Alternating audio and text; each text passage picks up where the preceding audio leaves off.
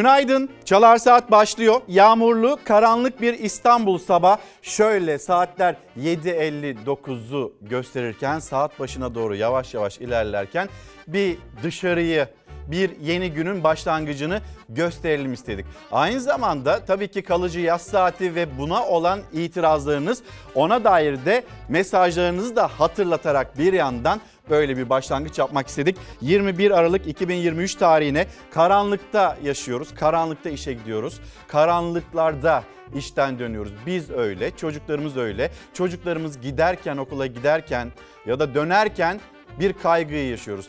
Bir dönüşüm, bir fikir değişikliği olmayacak cümlelerinde maalesef işitmeye devam ediyoruz. En uzun gece, en kısa gündüz ve en kısa gündüzün sabahında Çalar Saat'te bugün başlığımız çok net. Şimdi bir tarafta harikalar diyarı, Diğer tarafta yoksullukla boğuşan milyonlar var. Hazine ve Maliye Bakanı Mehmet Şimşek dün Türkiye Büyük Millet Meclisi'nde şunu söyledi. Enflasyonda ivme kaybı çok net ortadadır. Kendisinin gördüğü, kendisinin baktığı kağıtlar ya da kağıt üzerinde söylenenler belki öyle. Ama bakıyorsunuz çarşıya pazara her şeyin ne kadar zamlandığını görüyorsunuz. Dönüp de TÜİK'e bu verileri nasıl buluyorsunuz? Nereden elde ediyorsunuz? Hangi marketten alıyorsunuz? O cümleler, o itirazlar gelirken bir de Sadık abimiz var. Merkez Bankası Başkanı Hafize Gaye Erkan'a olur mu canım öyle şey? Fiyatlar aldı başını gitti. Çıkın bir sokağa bakın siz de öğrenin diyor. Yani bir tarafımız harikalar diyarı, diğer tarafımız yoksulluk. Bu ülkede yoksul olabilmek bile lüks. Neden? Onu birazdan ekranlarınıza getireceğiz ve o haberi de paylaştıktan sonra da konuşalım istiyoruz. Her sabah olduğu gibi düşüncelerinize, fikirlerinize ihtiyacımız var. İstanbul böyle yağmurlu karanlık bir sabah ama kendi memleketinizde belki gün ya da güneş kendisini göster, göstermiştir. Bir aydınlık gelmiştir sizin oralara. Neyse beraberce aydınlatırız 21 Aralık 2023 tarihini. Başlayalım. Şimdi memleketten kaza haberleri var. Hız, ihmal ve tedbirsizlik sonucunda meydana gelen yaşanan o kazalar.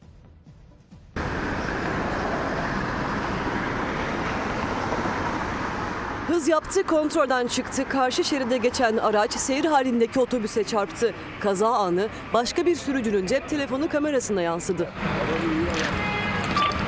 Elazığ'da Zübeyde Hanım Caddesi'nde meydana geldi kaza. Bir sürücü seyir halindeyken elinde cep telefonu kayıttaydı. Bir anda önünden hızla bir otomobil geçti. Karşı şeride savruldu. Otobüsün devrilmesine sebep oldu. 5 kişi yaralandı kazada. Olay yerine gelen sağlık ekipleri ilk müdahalenin ardından yaralıları hastaneye kaldırdı. Diyarbakır Şanlıurfa Karayolu'nda işçi servisi tarlaya uçtu. 15 kişinin yaralandığı kazada 2 kişinin durumu ağır. 6 kişi vardı. Önce 3 çocuğu çıkardı. Sonra e, bayan çıkardı. En sonunda yaşlı bayan vardı.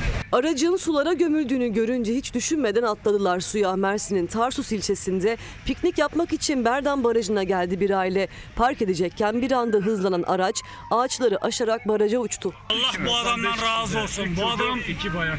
en büyük fedakarlığını yapan bir Mehmet Tunç ve Dündar Aktan çocukları ve iki kadını su altındaki aracın içinden çıkardı. En son dalışta bir adamı daha çıkardılar. Ambulanslara taşınan aile fertlerinden yaşlı kadının durumu ağır. Diğer aile bireyleri hastanede tedavi altında. Maalesef psikolojimiz bozuk diyen izleyicilerimiz var. Yeni günde bunun bir tarafı havadan aydınlanmamış olması, diğer tarafı yoksulluk ile boğuşuluyor olması ve izleyicimiz şunu hatırlatıyor. Her gün yılmadan biz kademeli emekliliği hatırlatmaya devam edeceğiz. Biz de yanınızdayız ve bu kademeli emeklilikle ilgili beklentilerinizi dillendirmeye devam edeceğiz bizler de.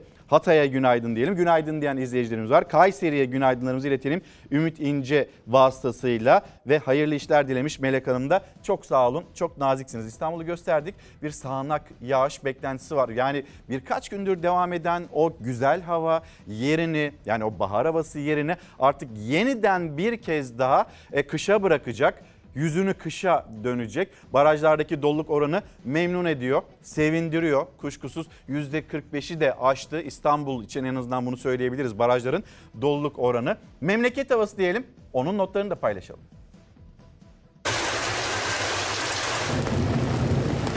Birkaç gündür süren yalancı bahar yerini kış havasına bırakıyor. Meteoroloji bugün 5 il için kuvvetli sağanak uyarısı yaptı. Yarın yurdun doğusu, bugünse yurdun batısında sağanak var. Ege bölgesi ve Batı Akdeniz'de bugün sağanaklar sel, su baskını ve taşkınlara sebep olabilir. Geceden itibaren batıda yağışlar etkisini göstermeye başladı. Bugün gün içinde de Ege, Marmara, Batı Karadeniz, İç Anadolu ve Batı Akdeniz'de hava yağışlı olacak. Akşama yağışlar Doğu Anadolu bölgesine ulaşmış olacak. Yurdun batısında bugün kuvvetli sağanak yağış gün içinde sürüyor. Ege bölgesinin genelinde kuvvetli yağış, sel, su baskını ve taşkın gibi olumsuzluklara neden olabilir bugün. Antalya çevrelerinde ise kuvvetli yağıştan da öte yer yer aşırı yağış riski var. Beraberinde fırtınayla geliyor aşırı yağış. Antalya çevrelerinde kuvvetli yağış ve fırtına konusunda tedbir alınmalı. Bugün batıyı etkilemesi beklenen kuvvetli yağışlar yarın Doğu Anadolu ve depremden etkilenmiş afetzede illerde görülecek. Doğuda bugünden yarına sıcaklıklar da hızla düşüyor. Hatay, Adana, Osmaniye, Kahramanmaraş'la Güneydoğu Anadolu bölgesinin tamamında yarın kuvvetli sağanaklar etkili olacak. Cuma günü sıcaklıklar da 5-6 derece birden düşecek. Doğu Anadolu bölgesinde soğuyan havanın etkisiyle pek çok ilde kar yağışı bekleniyor Cuma günü. Doğu Karadeniz'in iç kesimleri de dahil olmak üzere tüm doğuda yağışlar kara dönebilir yarın.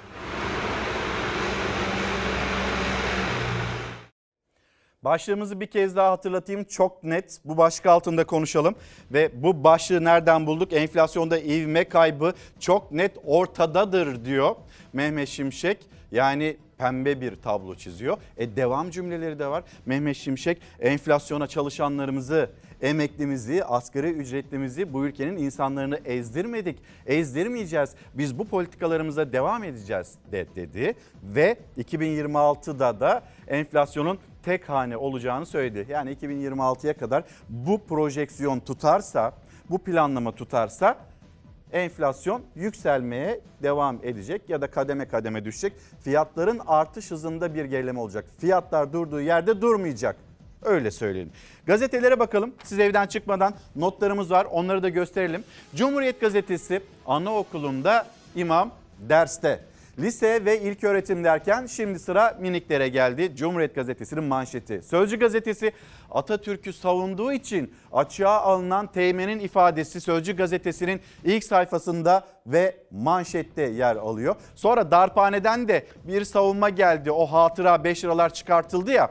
O hatıra 5 liraların üzerinde Atatürk'e benzemeyen bir portre yer alıyor. Olur mu canım öyle işte hani burada başka bir maksat var, bir algı oyunu, bir operasyon diye. Şimdi bizim gördüğümüzle darphanenin gördüğü arasındaki farklılık nereden oluşuyor? Çok net bir şekilde konuşalım ve birlikte anlamaya çalışalım. Sözcü gazetesi kim kimi operasyon çekiyor? E, Meral Akşener İyi Parti lideri korkaklar, onlar korktular diyerek e, hem Ekrem İmamoğlu'nu hem Mansur Yavaş'ı hedef almıştı. Artık İyi Parti ile ya da İyi Parti'nin e, zirvesiyle yönetim kademesiyle köprülerin atıldığına da tanıklık ediyoruz. Mansur Yavaş ve Ekrem İmamoğlu'ndan önemli çıkışlar var duyacaksınız. Akşam gazetesi bu önemli. Az önce mevsimle ilgili e, gelişmeleri, memleketin hava durumunu anlattık. Bakın virüsler kol kola girdi, aciller dolu. Hatta yönetmenimizden Şehnaz abla hadi gel bunu bir büyütelim, gösterelim. Belki bunu yaşıyorsunuzdur aynı zamanda. Yani bir hastalık nedeniyle evdesinizdir, işe gitmişsinizdir ama kendinizi de halsiz hissediyorsunuzdur. Bir geçmiş olsun diyeyim. Şu anda hastanede olan izleyicilerimiz, bizi oradan takip eden izleyicilerimiz onlara da geçmiş olsun mesajlarımız gelsin. Sağlık hizmetlerini alırken acaba hani zorluk çekiyor musunuz? Randevu alırken almak istediğinizde yaşadığınız sorunlar var mı? Onları da yazın. Virüsler kol kola girdi, aciller dolu. Virüsler birbirine karıştı. Üst solunum yolu enfeksiyonları nedeniyle acil servislerde yoğunluk başladı. Bunu yaşayan var mı? Ya da acil servise gittiğinizde böyle uzun süreler mi bekliyorsunuz? Bunu niye yaşıyoruz biz? Çok net bir şekilde yeni günde konuşacağımız konular arasında olsun. Gelelim Milli Eğitim Bakanı Yusuf Tekin. Yusuf Tekin'in sözleri ve siyasette konuşuluyor, sokakta konuşuluyor. İş dünyasından da ses yükseldi. Cemaat ve tarikatların eğitimde yeri olmamalı. Yakın geçmişte yaşanan acı tecrübeleri tecrübeler dikkate alındığında cemaat ve tarikatlara eğitim sisteminde yer olmaması gerekir. TÜSİAD'ın açıklaması. Eğitim Bakanlığı Müsteşarlığı dönemine baktığımızda tam da bu tarikat ve cemaat olduğunu itiraf ettiği yapılarla da protokolleri en çok imzalayan son müsteşar. Bakanlığa geldiği dönemde de yine bu protokollere hız verdiğini görüyoruz. Sizin tarikat, cemaat dediğiniz, bizim STK dediğimiz yapılarla onlarla da protokol yapmaya da devam edeceğiz. Çatlıyorsunuz. İnsan Vakfı'nın mescitsiz okul kalmasın, ilim yayma cemiyetiyle yaptığınız protokoller, Hayrat Vakfı'yla, TÜGVA'yla yaptığınız protokoller, Milli Eğitim Bakanı Yusuf Tekin'in tarikatlarla, cemaatlerle yapılan protokolleri savunduğu sözlerine karşı muhalefette eğitim sendikaları da bakanlığın protokol arşivini açtı. O protokoller en çok da Bakan Yusuf Tekin'in 2013-2018 döneminde müsteşarlık yaptığı dönemde imzalanmış. Bakanlık koltuğunda imzalanan son protokol ise kendisinin de kurucu genel başkanı olduğu Cihan Yuma Derneği ile. Derneğin amaçlarında da ümmet yetiştirme olan bir anlayışla karşı karşıyayız. Protokollere baktığımızda protokollerin içerisinde görev alacak kişilerin eğitimleriyle ilgili, kim olduklarıyla ilgili hiçbir kural yok. Sizin tarikat, cemaat dediğiniz, bizim STK dediğimiz yapılarla protokol yapmaya da devam edeceğiz. Ülkemizin bu yöndeki ihtiyacı ve yakın geçmişte yaşanan acı tecrübeler dikkate alındığında cemaat ve tarikatlara eğitim sisteminde yer olmaması gerekir. Siyaset, eğitimciler ve iş dünyası bile Milli Eğitim Bakanı'nın tarikatlara, cemaatlere sahip çıkan o sözlerini konuşuyor. Eğitim İş Sendikası gibi Halkın Kurtuluş Partisi ve Doğru Parti, Bakan Yusuf Tekin'in anayasal suç işlediği gerekçesiyle suç duyurusunda bulundu. Ben hukuki bir prosesi takip ediyorum. Oldu mu? Hayrat Vakfı ile bakıyoruz Osmanlı Türkçesi ve Kur'an-ı Kerim okuma eğitimi verilecekmiş. Cemaat ve tarikat yurtlarında biz çocuklarımızın yaşamlarına kıydıklarını, istismarlarına şahitlik etmedik mi? Anlaşma yapılanlar arasında Ensar Vakfı var. Ensar Vakfı çocukları istismarla gündeme gelmedi mi? Sayın Yusuf Tekin, Konya'da, Sakarya'da Cihan'ı Numa Derneği ile protokoller yaptın. Yusuf Tekin sen hangi cemaattensin? Sen hangi tarikata bağlısın? Yusuf Tekin seni hangi tarikat, cemaat o koltuğa getirdi? Sen kime bağlılık yemini ettin? Mesela ÇEDES projesinde bunu görüyoruz. Din görevlileri çocuklarımızda yapay zeka üzerine, satranç üzerine, film üzerine toplantılar yapacak, doğa gezileri yapacak. Yani ne alakası var? Milli Eğitim Bakanlığı ile Diyanet İşleri arasında imzalanan ÇEDES protokolü kapsamında Kocaeli'de bir anaokulunda çekilen yeni bir fotoğraf. Bir imam anaokulu çağındaki çocuklara sunum yaptı. Bakanın STK dediği tarikat ve cemaatlerle yapılan protokollerin anayasada güvence altına alınan laik eğitim sistemine aykırı olduğuna ilişkin tepkiler büyüyor. Bu anayasaya aykırı, Milli Eğitim Temel Kanunu'na aykırı, devrim yasalarına aykırı. Kime, neye meydan okuyorsunuz? Biz bu filmi gördük ama biz bu e, yaşadıklarımızdan ders çıkartamadık. Çok net. Gelelim siyaset bu konuya tekrar geri döneceğiz.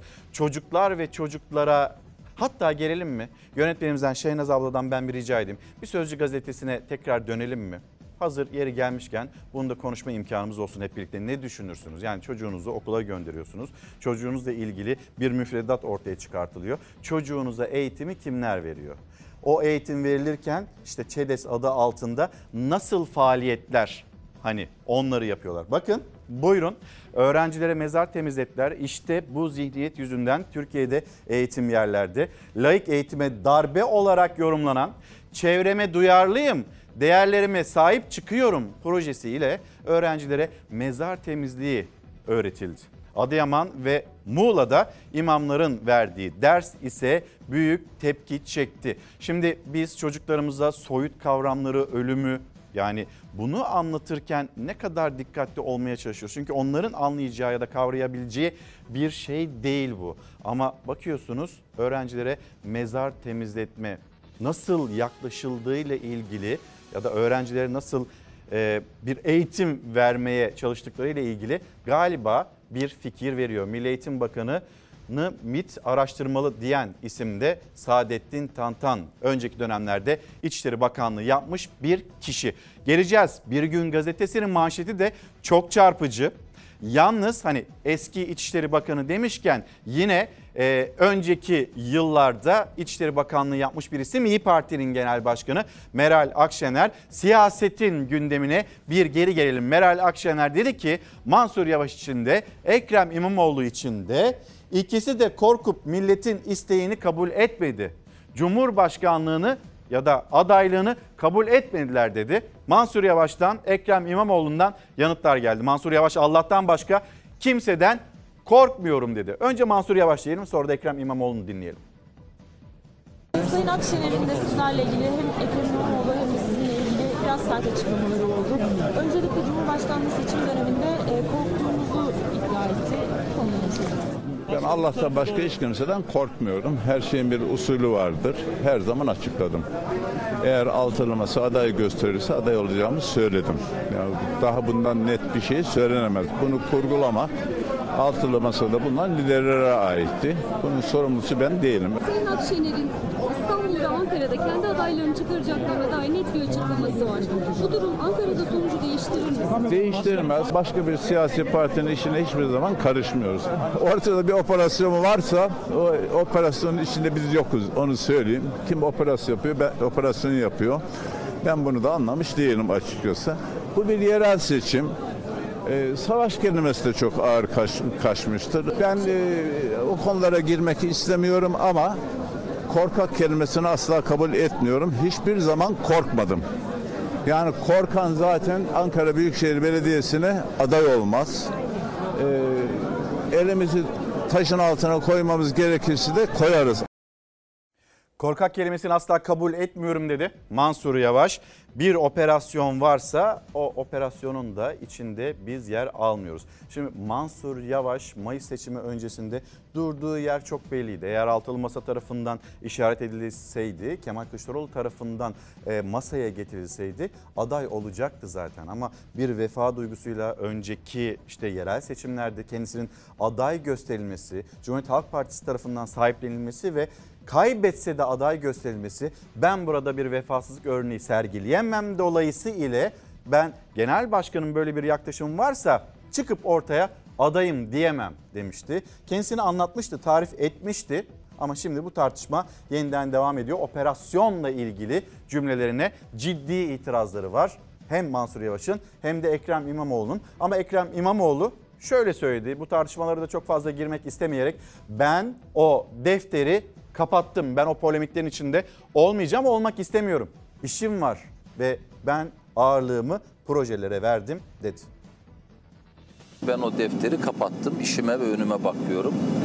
Ee, süreçte e, şu anda ifade edeceğim başka bir şey yok. Ee, ben çünkü gerçekten yoğun bir iş takvimiyle meşgulüz.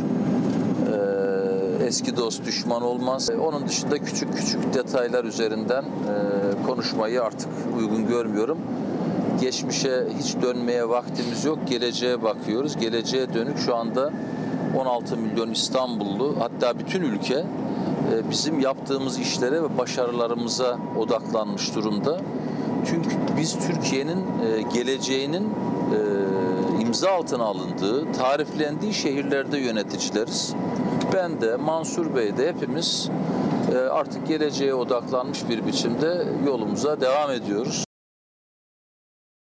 Şimdi yeniden gazetelere dönelim. Manşetlerden şöyle hemen hızlıca sizlere yeni günün haberlerini ulaştırmış olalım. Bir gün gazetesi kaçak kurslarda medrese eğitimi Türkiye Cumhuriyeti'nde Cumhuriyetimizin 100. yılında bizim konuşmuş olduğumuz konular bunlar. Bizim yarına ya da bu ülkenin yarınlarına neyi vaat ettiğimiz, neyi vaat etmeye çalıştığımızla ilgili çok net bir tablo var karşımızda. Gelsin bir gün gazetesi. Büyütmüş de olalım. Kaçak kurslarda medrese eğitimi gazetenin manşeti. Tarikat ve cemaatleri STK ilan eden Bakan Tekin'in sözleri buzdağının sadece görünen yüzü. Tarikatların çok sayıda medresesi de bulunuyor. Kaçak olarak faaliyet yürüten medreselerin bazılarında hocalar Diyanet tarafından belirleniyor. Hatta ödenekleri bile Diyanet'ten geliyor. İşte Türkiye'de milli eğitim. Devam edelim. Evrensel Gazetesi, Evrensel Gazetesi ekonomi ile ilgili, vatandaşların geçinemiyor olması ile ilgili gündemi manşetine taşıdı. Sermaye gelme şartı koştu. Faizi yükselt, ücret, ücreti düşük tut. Yani şöyle düşünün. IMF olsa zaten bunu yapardı. IMF yok ama biz de zaten böyle davranıyoruz. Bakan Mehmet Şimşek ülke ülke dolaşıp Türkiye'ye yabancı sermaye çekmeye çalışırken Kredi Derecelendirme Kuruluşu Moody's döviz giriş şartlarını sıraladı. Sıralananlar arasında asgari ücretin düşük tutulması da yer alıyor. Ne demişti Mehmet Şimşek? Hatırlayalım hep birlikte maaşlara zam yaptıkça enflasyon yükseliyor demişti. Kimse maaşlara falan zam yapmasın ama piyasadaki o pahalılığa da bir dur diyebilmek gerekiyor. Önemli olan alım gücünü artırmak. Asgari ücret ne kadar olacak diye soruyoruz. Partiler 20 bin lira sınırında bir beklentiyi dillendiriyor da önemli olan orası 20 bin lira oldu. Ev kiraları da 25 bin lira olduğunda ki ortalama İstanbul'da böyle bir anlamı var mı? Ya da işte ete, süte, yumurtaya yine her zamankinden belki biraz daha fazla oh ne güzel asgari ücrete zam yapıldı deyip de yine zamlar gelir mi? Piyasanın bir kontrol altında tutulması gerekiyor. Perakende yasasına ihtiyacımız var. Bununla ilgili esnaflar da ses yükseltiyor. E bekliyor perakende yasası. Hürriyet gazetesinde de yine Mehmet Şimşek var. 2026'da inşallah tek haneli bir enflasyon olacak. Eylül ayında Çekirdek enflasyon %5.3'tü. Evet Ekim'de 5, 3.7, Kasım'da 2 civarına geriledi. Enflasyonu önümüzdeki yıl sonunda %36. 2026'da ise tek haneli seviyelere düşürmeyi hedefliyoruz. Biz hiç kimseden kaynak istemedik, hiç kimseden para istemedik. O yolculuklarda zaten böyle temas, hatır gönül ilişkileri mi diye soruyor muhalefette. Türkiye'nin paraya ihtiyacı yok. İhracatı çok güçlü bir şekilde destekliyoruz ama bizim ihracat yapabilmemiz için de ithalat yapmamız gerekiyor. Dolar aldı başını gitti, euro aldı başını gitti. Pembe tablolar siyasetin, siyasetçinin dilinde gerçekler sizde. Siz anlatın, siz söyleyin. Nasıl geçiniyorsunuz? Bu ülkede yoksul olmak bile lüks. Niye söyledik bunu? Bakın bir araştırma ve o araştırmanın da sonucunda sendikalar Büro Emekçileri Sendikası 4 kişilik bir memur ailesinin açlık sınırını 18.178 lira olarak hesapladı. 4 kişilik bir ailenin sadece gıda harcamasıdır bu. 18.178 lira. Yoksulluk sınırı her şeyi dahil ettiğinizde, faturaları dahil ettiğinizde, kiraları dahil ettiğinizde, diğer harcama kalemlerini, ulaşımı dahil ettiğinizde ne çıkıyor biliyor musunuz? Sendikanın araştırmasına göre 53.108 lira. Peki Türkiye'de kaç eve kaç haneye 53.108 lira giriyor? Yoksul olabilmek bile lüks diye o yüzden söylüyoruz. Ve zaten şunu biliyoruz. Devletin resmi kayıtlarında 20 milyon insan sosyal yardımlarla, desteklerle bu ülkede hayatta, ayakta kalmaya çalışıyor. Çok net. Sizin de çok net dedikleriniz varsa lütfen yazıp bize gönderin. Çok net bir araştırmanın içinde Saadet Partisi biliyorsunuz bir milletvekili Türkiye Büyük Millet Meclisi'nin kürsüsünde kalp krizi geçirdi ve sonrasında da vefat etti. Saadet Partisi bunun peşini bırakıyor mu? Hayır bırakmıyor. Türkiye Büyük Millet Meclisi'nde genel kuruldaki tüm kamera kayıtları istendi. AK Parti sıralarından geldiği söyleniyor. Böyle bir iddia var o sesin. Yani Allah'ın gazabı böyle olur sesi, cümlesi AK Parti sıralarından geldi deniliyor. Şimdi Saadet Partisi de kim söyledi onu araştırıyor. İktidardan ses gelmiyor ama Saadet Partisi bulacağız onu diyor. Gazabından kurtulsanız Allah'ın gazabından kurtulamayacaksınız. Hepinizi saygıyla selamlıyorum. Bu husus AK Parti milletvekili arkadaşlarımızın üzerinde bir zan olarak durmaktadır. Biz hala bu arkadaşın çıkartılmasını bekliyoruz. Bir milletvekili kalp krizi geçirip yere yığılırken duyulan ama tutanaklara isimsiz yazılan Allah'ın gazabı böyle olur cümlesini kim kurdu? İktidardan ses yok. Saadet Partisi ise sıkı bir inceleme içinde meclisteki kamera kayıtlarını istediler. Kaç kişi duydu? Kaç kişi dinledi Hasan Bitmez'in hayatı pahasına anlattığı o İsrail gerçeklerini? Şöyleydi son sözleri ben tekrarlayacağım. Siz İsrail'in suç ortağısınız. İşbirlikçisisiniz. Elinizde Filistinlilerin kanı var. Hasan Bitmez'in vefatının ardından Saadet Partisi'nin grubu düşmüştü. CHP bir milletvekili desteğiyle mecliste seslerinin kısılmasını engellerken dün bir nezaket ziyareti gerçekleşti. CHP lideri Özgür Özel genel merkezde ağırladı siyasi partilerin söz hakkını savunmaya devam edeceğiz dedi. Acaba dün gece bir operasyon olmadı mı Türkiye'de hissine kapılmıştık ki Ali Yerlikaya'dan İçişleri Bakanı'ndan geldi o son dakika bilgisi. Narko güç operasyonu da 40'a ulaştı. Narko güç 40 operasyonu uyuşturucu madde imalatçılarına ve bunların satışını yapanla sokak satıcılarına yönelik 47 ilde eş zamanlı olarak düzenlenen bir operasyon. 1 ton 1 ton 156 kilogram uyuşturucu madde ve 14 milyon 200 bin adet uyuşturucu hap ele geçirildi. Bunlar hani bizim sınırlarımızın dışından gelip de memleketimiz üzerinden Avrupa'ya dünyaya dağılan uyuşturucular mıdır? Yoksa direkt bizim memleketimizde işte bu kişiler tarafından, bu çeteler, bu tacirler tarafından üretilen şeyler midir? Uyuşturucu maddeler midir? Bunun da elbette araştırılması, derinine inilmesi gerekiyor. İçişleri Bakanı bu bilgiyi paylaştı. Narko Güç 40 operasyonu. Peki devam edelim. Şimdi e, memleketten yine haberler var. İlginç haberler var. Onlardan birisi de öz çekim hani selfie, öz çekim böyle de nitelendiriliyor. Öz çekim tutkusu az kalsın canından ediyordu.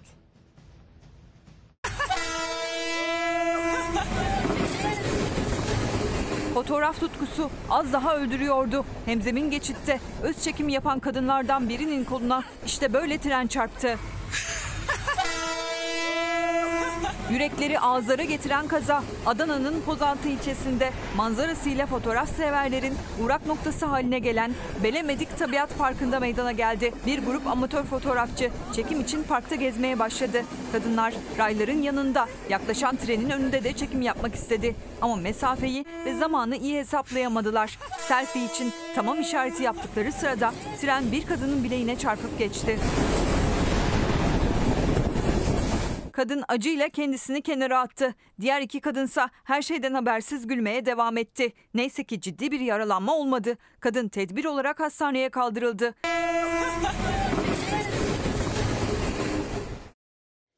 Mucize eseri hayatta kalan bir motosiklet sürücüsü. Ona çarpan peki? O nerede? İzleyelim.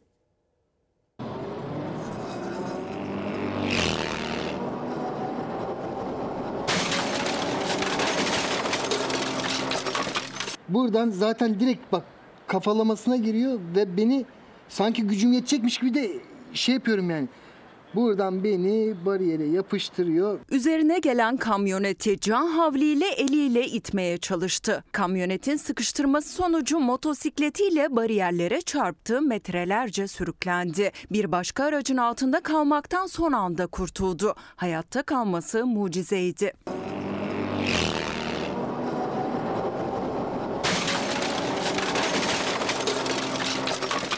Motosiklet sürücüsü Serkan Yılmaz İstanbul Başakşehir'de tem otoyolunda seyir halindeydi. Orta şeritten sağ şeride geçti aynı anda kamyonet sürücüsü de üstüne kırdı. En sol şeritten en sağ şeride beni sürükleyerek bariyerlere çarpmama sebebi oldu. Motosiklet sürücüsü panikle elini kaldırdı önce ancak kamyonet motosikleti savurup yoluna devam etti. Serkan Yılmaz bariyerlere çarpıp sürüklendi. Bu şehir magandası bastı gitti görüyorsunuz. Motosikletliyi hayatta tutan kaskıydı ve arkadan gelen kamyonun altında kalmaktan saniyelerle kurtuldu. Kamyonet sürücüsünden şikayetçi oldu. Araç kamerasından olmasa ben hiçbir şey ispatlayamayacaktım. Davamı açtım. Hukuksal olarak da e, gereken bütün hakkımı arayacağım.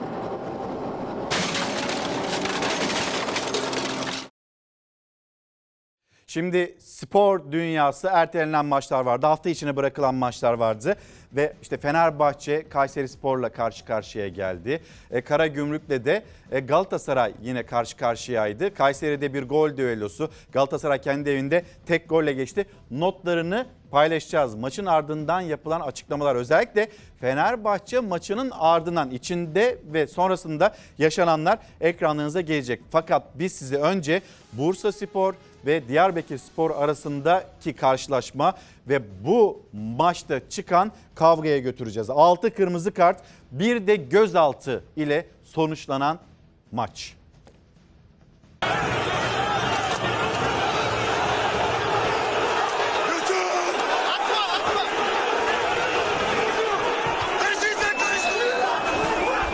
Maçın son dakikalarında saha karıştı futbolcular arasında arbede çıktı. Gerginlik büyüdü. Taraftarlar sahaya yabancı maddeler attı. Bir taraftar sahaya girdi. Meydan savaşı gibi arbedelere 6 futbolcu kırmızı kart gördü. Bir taraftar gözaltına alındı.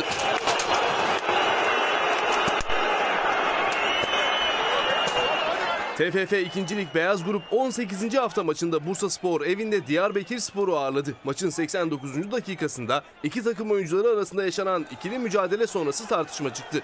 Tartışma kısa sürede arbedeye dönüştü. Arbede sonrası hakem Bursa Sporlu Çağatay Yılmaz'a ikinci sarı karttan kırmızı kart gösterdi. Kırmızı kart sonrası tansiyon daha da arttı. Taraftarlar sahaya yabancı maddeler fırlattı. Sahaya girmeye çalıştı. O sırada hem saha içinde hem soyunma odası koridorlarında arbede devam etti.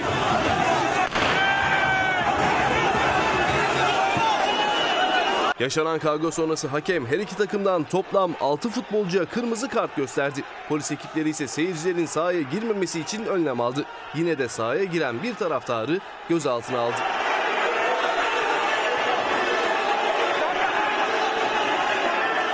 Tansiyonun bir nebze düşmesinin ardından soyunma odasına giden konuk takım oyuncuları sahaya döndü. Maç kaldığı yerden devam etti. 90 dakikanın sonunda Diyarbakır sporlu teknik heyet ve futbolcular polisin oluşturduğu güvenlik çemberinden geçerek soyunma odasına gitti. Şimdi Bursa Spor, Diyarbakır Spor arasında yaşananlar böyle. Şimdi de Kayseri'ye gideceğiz. Kayseri e, Fenerbahçe için zor bir deplasmandı. Fenerbahçe öne geçti ama Kayseri pes etmedi. 3-3'lük beraberliği dahi yakaladı ve bu gol düellosu 4-3 Fenerbahçe lehine. Fenerbahçe'nin galibiyeti ile sonuçlandı. Fakat Fenerbahçe için de hasarlı bir galibiyet oldu. İşte pazar günü derbi var. Fenerbahçe kendi evinde Galatasaray'ı ağırlayacak. En önemli kozlarından Fred. Fred kırmızı kart yedi. Neden yedi? Bununla ilgili düşünceleri İsmail Kartal'ın gelsin ekranlarınıza. 3-1'den sonra gene e, kolay goller yedik. Bu kolay goller bu kadar biz yememeliyiz. Sonuçta biz şampiyonluğa oynayan bir takımız. Sonuçta e, oyunun sonuna doğru biraz ortam da gerildi. E, 4-3 kazanmasını bildik. 3 puan aldık. Biraz hasarlı oldu bu 3 puan. Sonuçta yediğimiz kırmızı kartlar da var. E, bu kadar e, basit kırmızı kart ne olduğunu yani nasıl nasıl bir diyaloglar geçti hakemle oyuncularımız arasında tam net bilmiyoruz. Bunları da oyuncularımıza konuşup ona göre bir değerlendirme yapacağız tabii ki. Sonuçta bugün kazandığımız için çok önemli bir deplasmandan 3 puan aldık. Kayseri takımı iyi bir takım. Zor bir deplasmanda bu şekilde geçtik. Oyuncularımı tebrik ediyorum. Zor bir deplasmandı Fenerbahçe için. Hadi Fred kırmızı kartı gördü. Mert Hakan yandaş niye gördü? Takım zaten 10 kişi kalmış. Devamında hakeme itiraz etmek ve tekrardan ki sarı kartım var. Tekrardan bir kırmızı kart daha çıkması bunu nasıl yorumlamak gerekiyor? Fenerbahçe taraftarı Mert Hakan yandaşa kızgın da kırgın da. Gelelim Galatasaray'a. Galatasaray da evinde tek golle galibiyeti elde etti. Bugün yani Karagümrük de oyun olarak çok iyi bir takım, iyi oynayan bir takım olduğunu e, söylemek istiyorum. Bize karşı da iyi oynadılar. Fenerbahçe'ye karşı da deplasmanda çok iyi oynadılar. E, burada Karagümrük'ün hakkında e, vermek gerekiyor. Böyle bir takıma karşı yine kazanmak da çok önemli. Burada 3 puan her şeyin önünde. Yani sadece futbolla alakalı değil bu. Hani biz ülke yani insan olarak nasıl bu hale geldik de diyebiliriz yani bunu Bence futbola sadece bağlamamak gerekiyor. Geçen hafta çok gerçekten hepimizin çok üzüldüğü bir olay oldu. Ama 2-3 gün sonra her şey normale döndü. Sosyal medyada yine kavgalar başladı. E, bu ülkede bir şey değişmiyor. Hepimizin e, kendi üzerimize düşeni almamız gerekiyor. Yani herkes bir kesimi suçlarsa e, buradan da tabii ki bir sonuç çıkmıyor. O yüzden e, elimizden geleni yapacağız yani. Orçun Bey günaydın diyor ki kendisi meclisteki ekonomi konuşmalarını izlerken çok net kendimi sorgular halde buldum. ve ben paralel bir evrende mi yaşıyorum? Ben başka bir yerde mi yaşıyorum? Onların anlattığı ne, benim yaşadığım ne? Böyle bir sorgulamanın içindeymiş kendisi. Ee, gerçekten kendime gelebilmek için birilerinin beni çimdiklemesini ya da sarsmasını istiyorum diyen bir mesaj Orçun Bey ve Orçun Bey gibi düşüren izleyicilerimiz varsa şimdi bir mola verelim. Hızlı bir şekilde de dönelim.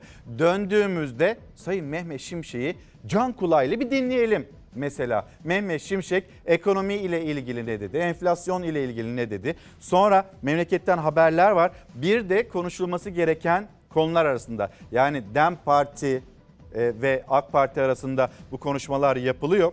Bütçe konuşuluyor Türkiye Büyük Millet Meclisi'nde. Bütçenin dışında söz her şeye geldi. Böyle bir tartışma yalnız arşivler açıldı. Çok net fotoğraflar var. Bir dolma bahçe hatırası. O fotoğraf var. Bir molaya gidelim, dönüşte konuşalım. Günaydın, devam ediyoruz. Çok net bugün başlığımız. Bu arada sadece bizde mi yaşanıyor? Acaba sizde de böyle bir problem var mı? X hesabımıza işte kendi profilimize ve oradaki paylaşımlara ulaşmakta güçlük yaşıyoruz. Bu bizimle mi ilgili? Sizde de böyle bir durum var mı? Instagram'dan bunun bilgisini paylaşırsanız seviniriz. Şimdi sizleri Kars'a götüreceğiz. Kars'ta doğalgaz sebebiyle yaşanan bir patlama 5 katlı binada doğalgaz patlaması yaşandı. Duvarları yıkan ve yaralanmaya sebep olan bir patlama.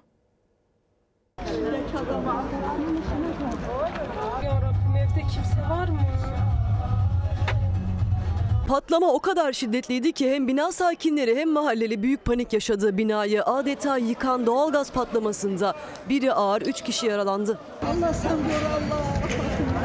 Kars'ta Merkez Şehitler Mahallesi Ahmet Arslan Caddesi'nde 130. sokakta bulunan 5 katlı binanın 3. katında doğalgaz patladı. Ortalık savaş alanından farksızdı. Şurayı boşaltın ya. 3, 4, 5 şey kötü. Üçüncü katta koca bir oyuk açıldı. Beton parçaları sokağa, kaldırımlara düştü. Karşı dairenin de patlamada duvarları yıkıldı. Birçok dairenin hatta yakınlardaki apartmanlarında camları kırıldı. Bölgeye çok sayıda sağlık, itfaiye, AFAD ekibi sevk edildi. Patlama sırasında evde olan 3 kişi yaralandı. Bir kişinin durumu ağır. Patlamanın şiddetiyle bina sakinleri soluğu sokakta aldı. İtfaiye ekipleri yangını söndürdü. Ekiplerin çalışmasını gözyaşları ve endişeyle izledi mahalleli. Güvenlik şeridi çekildi, bölgeye giriş yasaklandı ancak evde evcil hayvanları kalan bina sakinleri vardı. Görevliler dairelere girerek hayvanları sahiplerine teslim etti. Benimki de içeride. Allah aşkına aynısı ya. Ortalığı savaş alanına çeviren doğalgaz patlamasının sebebi araştırılıyor. Büyük geçmiş olsun. Cenk Bey günaydın Sayın Şimşek enflasyon ivme kazandı. Hani düşüşü ivme kazandı. Bizim yaşadığımız yükselişi ivme yönünde. Ee, markette pazarda fiyatlarda tam tersi bir durum var. Hani bunu nasıl izah edeceğiz diye soruyor. Şimdi yavaş yavaş Türkiye Büyük Millet Meclisi'nde o açıklamaya yaklaşıyoruz. Birazdan paylaşacağız. Bir izleyicimiz de çalışan emekliler acaba o 5 bin liralık ikramiyeyi ne zaman alacaklar diye soruyor. En azından karşımızda bir takvim var. Onu da paylaşacağız. Şimdi bakalım çok net az önceki e, izleyicimize de katılıyorum demiş. Aykut Bey göndermiş. Paralel evrende mi yaşıyoruz? Nerede yaşıyoruz? Bize bunu anlatanlar bizim yaşadıklarımızı görmezler mi diye bir hatırlatması var. Ben de paylaşmış olayım. Gelelim ee, AK Parti ve HDP arasında kısaltması DEM arasında yaşanılan bir polemik. Aslında Türkiye Büyük Millet Meclisi'nde bütçe konuşuluyor. Vatandaşın bütçesi, devletin bütçesi, bakanlıkların bütçesi, bu kaynakların nereye harcanacağı, ne kadar paraya ihtiyaç olduğu, bizden ne kadar vergi alınacağı bunlar konuşuluyor ya da o konuşulması gerekiyor. Yalnız söz başka başka yerlere çekiliyor. Ekonomi konuşulmasın diye, buradaki yoksulluk, açlık konuşulmasın diye başka yerlere çekilince ne oldu? Yani AK Parti sıralarından HDP sıralarına bir sataşma gelince ne oldu? E HDP'de, DEM'de Dolmabahçe hatırası o zaman dedi arşivleri açtı. Kandil'den talimat alarak kendi maaşlarını bile Kandil'e gönderen bu milletvekillik kürsülerine oturanların ders vermeye haddi değildir. Siz ne demek istiyorsunuz ya maaşlarını Kandil'e gönderenler diye? Azıcık utanma olur insanda. Bu fotoğraf 28 Şubat 2015'te Dolmabahçe'de yapılan mutabakatın fotoğrafı. AK Parti Grup Başkan Vekili Leyla Şahin Usta'nın DEM Parti milletvekillerine yönelik maaşlarınızı Kandil'e gönderiyorsunuz sözleriyle tansiyon yükseldi. Saruhan Oluç çözüm sürecinde imzalanan Dolmabahçe mutabakatıyla yanıt verdi. Yalçın Akdoğan demiş ki o dönemde Öcalan'ın olayları okuma kabiliyeti ve tecrübesi var. O bölgenin yeni aktörüdür. Siz neden bahsediyorsunuz ya? Bugün katil PKK'nın ve FETÖ'cülerin dilini savunacak hale gelmişsiniz. Cemaatle siz kol kolaydınız. Ya senin fotoğrafların var Sayın Leyla Şahin.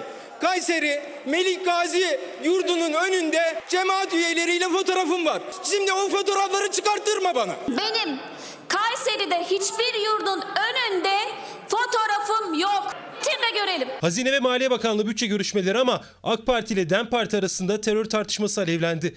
Leyla Şahin Usta'nın terör suçlamalarıyla. Sayın Usta, konumuz Hazine ve Maliye Bakanlığı'nın bütçesi ve ekonomi. Ekonomi konuşacak yerde konuyu terör hikayesi yapıyorsunuz. Biz bunu yemeyiz. Kandil'den talimat alarak kendi maaşlarını bile Kandil'e gönderen bu milletvekillik kürsülerine oturanların ders vermeye haddi değildir. İnsan böyle bir şey söyleyebilir mi? Karşılıklı söyledi. Aynı şeyleri tekrar ederek. Ulan değil, başkan vekili gibi davranmayı öğrenmelidir. Böyle şey olmaz. Kayıtlara geçmesi gerekiyor.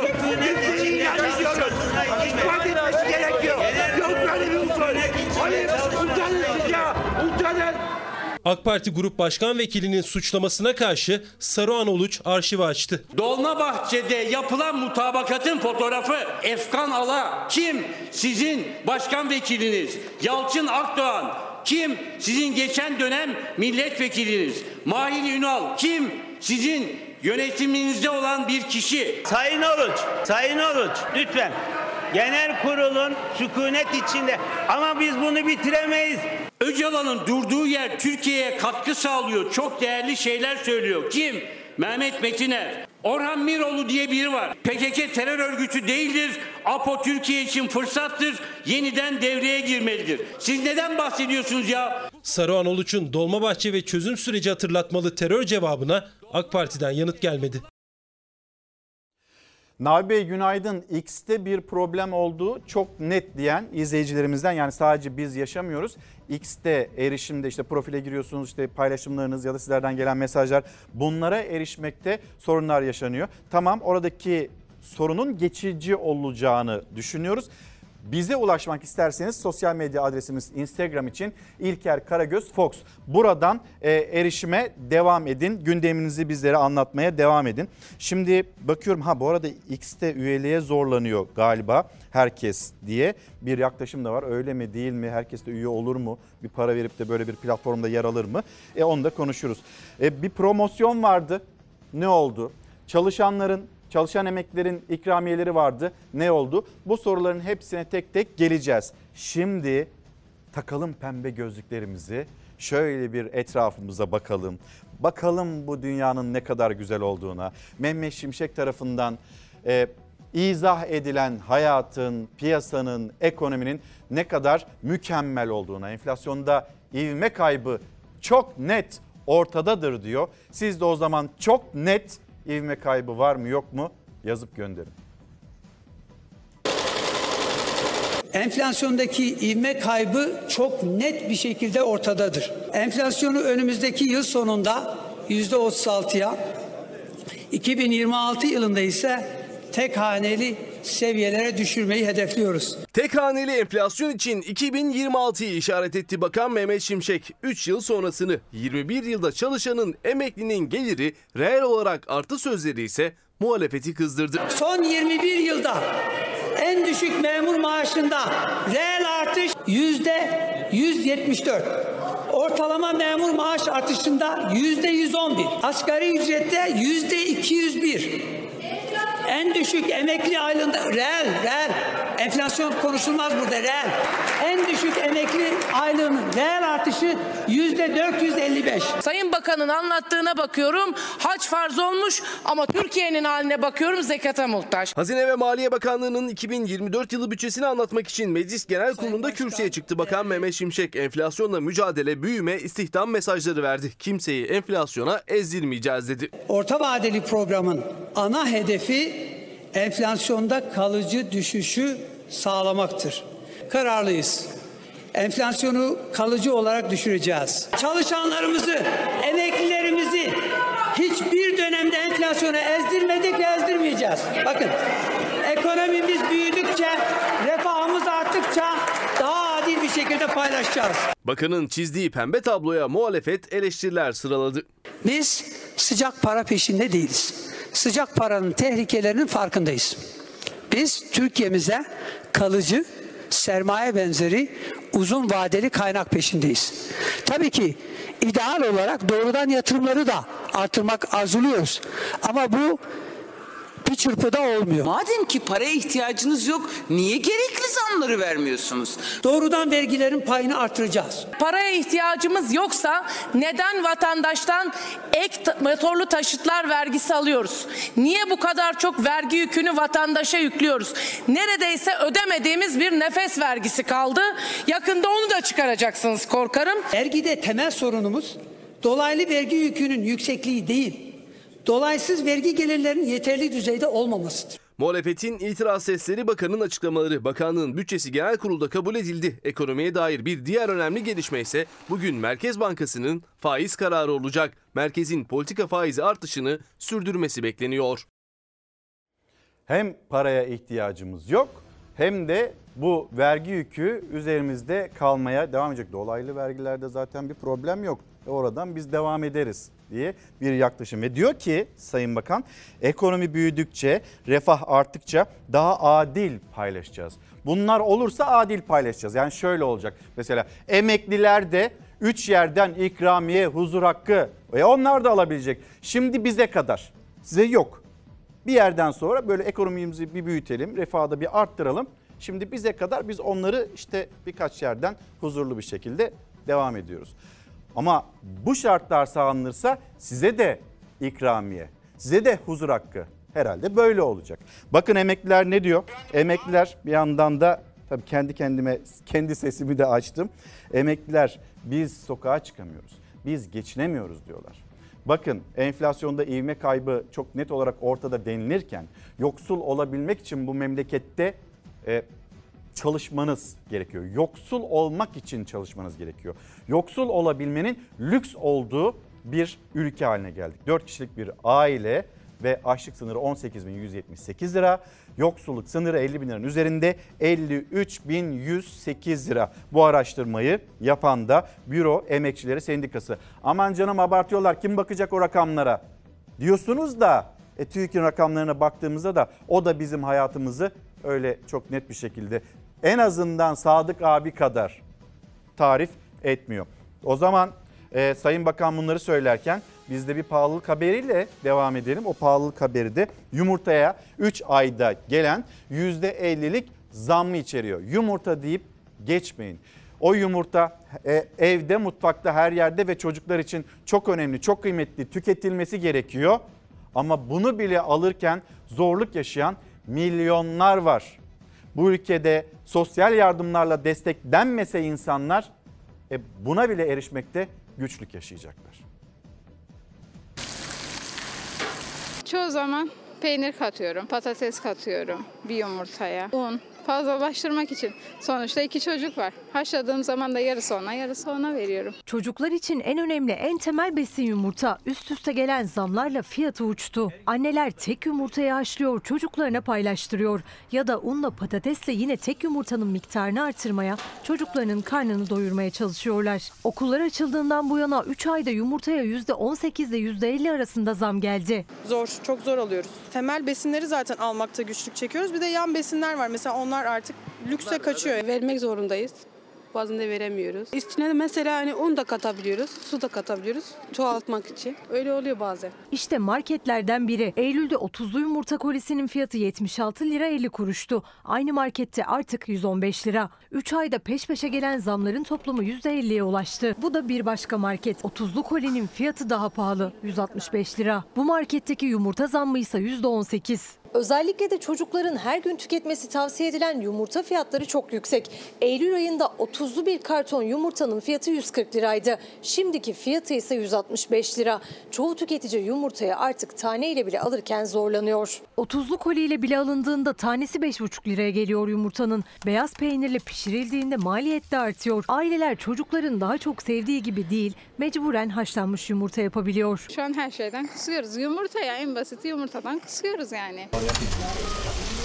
Kahvaltıda olması gereken gıda ürünlerinden sadece ikisi. 2 adet yumurta ve 50 gram beyaz peynirle hazırlanan bu tabağın maliyeti 25 lira. Peynir uçmuş. 200 liranın aşağısında peynir yok. Her gün yiyoruz desek yalan olur. Her gün yemiyoruz. Bütçe yetmiyor. Ülkemizde çok ağır enflasyon var, eziliyoruz. Anne babalar yumurta alırken bile hesap yapmaktan yorgun. Bir de alamadıklarında üzüntüleri katlanıyor. Çocuklar istediği zaman olmayınca, eşim getiremeyince öyle olunca üzülüyoruz. Ben de üzülüyorum, eşim de üzülüyor.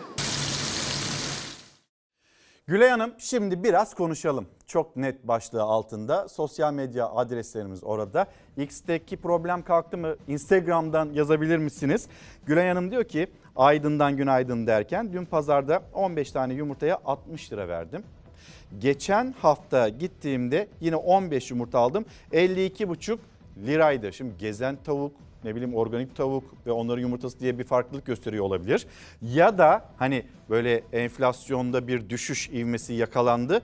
Şunu mu demek istiyorlar Sayın Mehmet Şimşek? Yani şu anda 60'a aldınız. Dua edin 80'e de alabilirdiniz. Şu anda 60 liradan idare ediverin. Hani 2026'ya kadar yaklaşım bu şekilde mi? Gülay Hanım teşekkürler mesajınız için. Ee, Mine Hanım, Mine Gürses Kuzey Kıbrıs Türk Cumhuriyeti'ne de günaydın diyelim. Yani haberleri izledikçe saçımı başımı yolacak hale geliyorum demiş. Ee, kuaför de pahalı Mine Hanım yapmayın bence. Sonra e, emeklerin ne halde olduğunu görmüyorlar da mı bu cümleleri kuruyorlar? Çocukları okula gönderirken onların okulda sınıflarda yaşadıkları yoksulluk ya da açlığı görmüyorlar mı bunlar diye e, tepki gösteren izleyicilerimiz var. Bakalım şimdi yine devam edeceğiz. Sizleri çarşı pazara çıkartalım. Bir de çarşı pazardaki ivmeyi görelim. Aylık yerinde sayıyor. Benzine zam, şekere zam, gaza zam, bilmem neye zam, neye zam. Ne olacak bilmiyorum ki bu gidişimiz gidişat değil yani. Ateş pahası kardeşim ya. Bir mantar alıyorsun de 80-90 lira. Domates olmuş 30 lira. Biber olmuş 60 lira. Daha ne bulalım biz? Pazar arabasını doldurmaya çalışan da aracının deposunu doldurmaya çalışan da isyan etti. Benzine 1,5 liralık zam bekleniyor üstelik. Akaryakıt zamlandıkça pazarda etiketler daha yakıcı hale geliyor. Vatandaş pahalılıktan şikayetçi. Pahalı bacım 60 liraya biberim olur 50 liraya biberim olur ya. 300 bin lirayla geldim hiçbir şey almadan işte gidiyorum yani. Vatandaşa bir zepsenin bitmiyor ki iş. Telefonu var, ev kirası var. Yani bir buruna bir zepsenin bitmiyor. Vatandaşa da hangi birine yetiştirecek kardeşim? Semt pazarında mikrofon uzatılan vatandaş derdini döktü. 300 lirayla gelen de vardı, 500 liraya gelen de Aksaray'daki semt pazarına. Tüm ihtiyaçları almaya kalksak 1000 lira da yetmez diyen Aksaraylı vatandaş eve eli boş döndüğünü söyledi. Vallahi pazarda fiyat uçuk. Bir cüzdan para olsun yine bitiyor buradan oraya çıkana kadar. Üretici hepsini bağlıya mal ediyor. Üreticinin maliyeti yüksek, tüketici farkında. Üretenin en büyük maliyet kalemlerinden biri ise akaryakıt. Akaryakıt alışverişi yapan vatandaşın isyanı, pazar yerindeki vatandaşın isyanından farklı değil. Her taraftan her şey düşüyor da bu nasıl düşmüyor benzinin?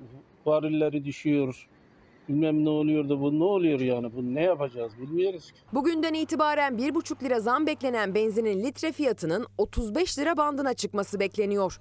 Zamlara anlam veremiyor vatandaş. Her gün zam, her gün zam. Yani nereye gideceğimizi de bilemez olduk. Arabaya da binemez olduk. İş de yapamaz olduk. Her şey buna bağlı. Acımızdan ölecek böyle gidersin. Pazara gitmek bile zor oldu ülkemizde gelen mesajlar arasında. Şimdi Bu da önemli. Bu da bir beka meselesi. Biliyorsunuz MTA diri fay haritasını çıkarttı. Yeni bir harita, bir güncelleme var karşımızda. Birinci derecede riskli olan iller. Hangi iller? 24 ilimiz, 80 ilçemiz şu anda fay hatlarının üzerinde kurulu. Diri fay hatlarının üzerinde ve diyor ki Çevre Şehircilik Bakanı bundan sonra biz buna izin vermeyeceğiz. 24 tane şehir var. 80 tane ilçe var. Milyonlar yaşıyor o şehirlerde. Kurulan kurulmuş biz binalarımızı acaba güçlendirdik mi?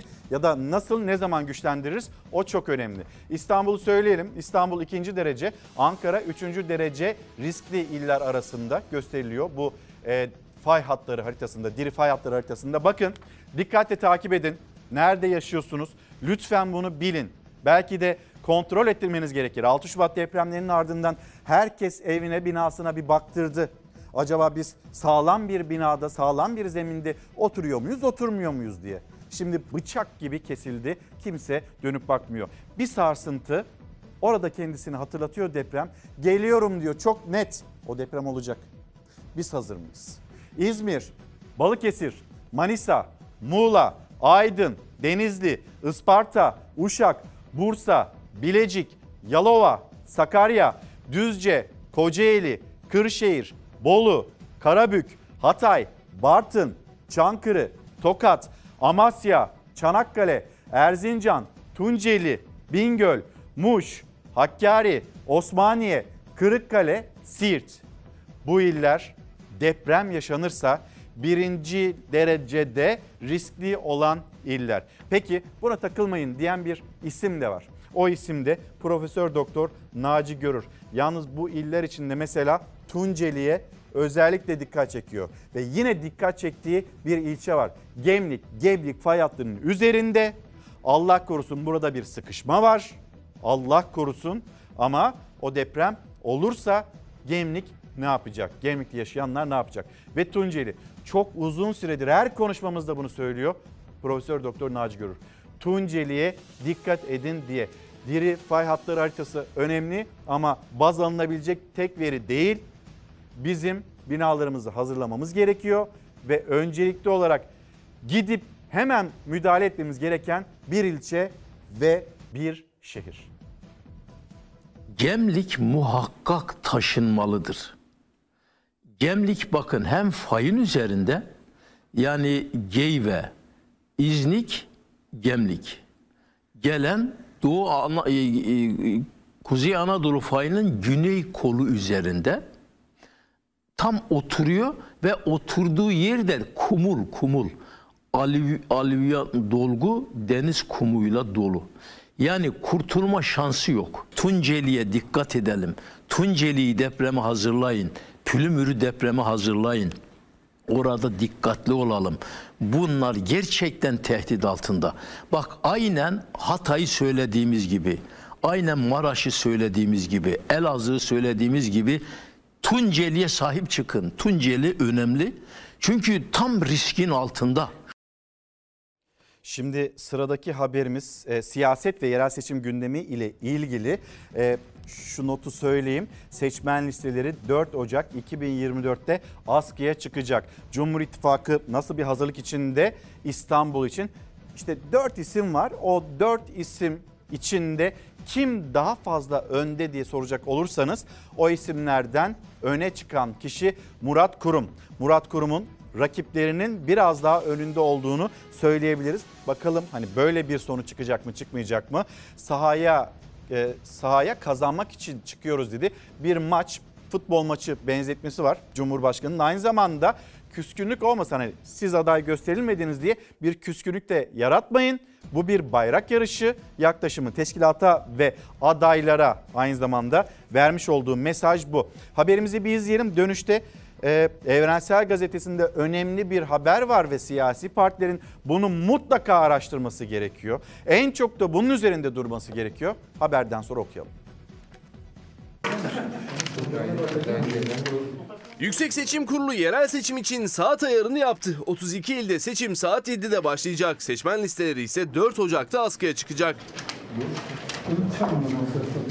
2024'e günler kala son aday toplantıları, seçim stratejileri, açık bırakılan işbirliği kapıları. Aralık ayının sonuna doğru da birinci derecede büyük şehirlerimizin adaylarını açıklamaya başlayacağız. Cumhurbaşkanı Erdoğan ağırlığı İstanbul'a verdi. Gazete Pencere'den Nuray Babacan'ın haberine göre seçimleri de maça benzetti. Kazanmak için sahaya çıkıyoruz dedi. Bunu futbol mantığıyla düşünün. Yani rakibimizin kim olduğunun bir önemi yok. Biz kazanmak için sahaya çıkacağız. Erdoğan hafta sonu İstanbul İl Başkanlığı'nda İstanbul milletvekilleri ve parti örgütüyle yaptığı toplantıda bilgi aldı. Sahada canımızı dişimize takalım. Var gücümüzle çalışıp kazanmaya odaklanalım. Ayrıca detaylar açıklandıktan sonra hiçbir şekilde ayrışmaya müsaade etmeyelim. Küskünlük, kırgınlık olmayacak. Erdoğan teşkilatına küskünlük uyarısı yaparken İstanbul'da tüm isimlerin önüne geçen kişi Murat Kurum. Adaylığı rakiplerine göre daha güçlü. Yeniden İstanbul bu mücadelenin parolalarından biri olacaktır. Cumhur İttifakı ortaklarından yeniden Refah Partisi lideri Fatih Erbakansa Ankara, İstanbul, İzmir'de ittifak için teklif geldi. Değerlendirmemizi yapıyoruz dedi. Yeniden Refah Partisi 3 büyükşehir dışında tüm il ve ilçelerde kendi adaylarıyla seçime girecek. Seçimle ilgili bir takım konular müzakere edildi. Şu aşamada bu kadarıyla iktifa etmek daha uygun olur. Evrensel Gazetesi'ndeki o haber de gelsin ekranlarınıza. Bir adrese 2099 seçmen kaydırıldı.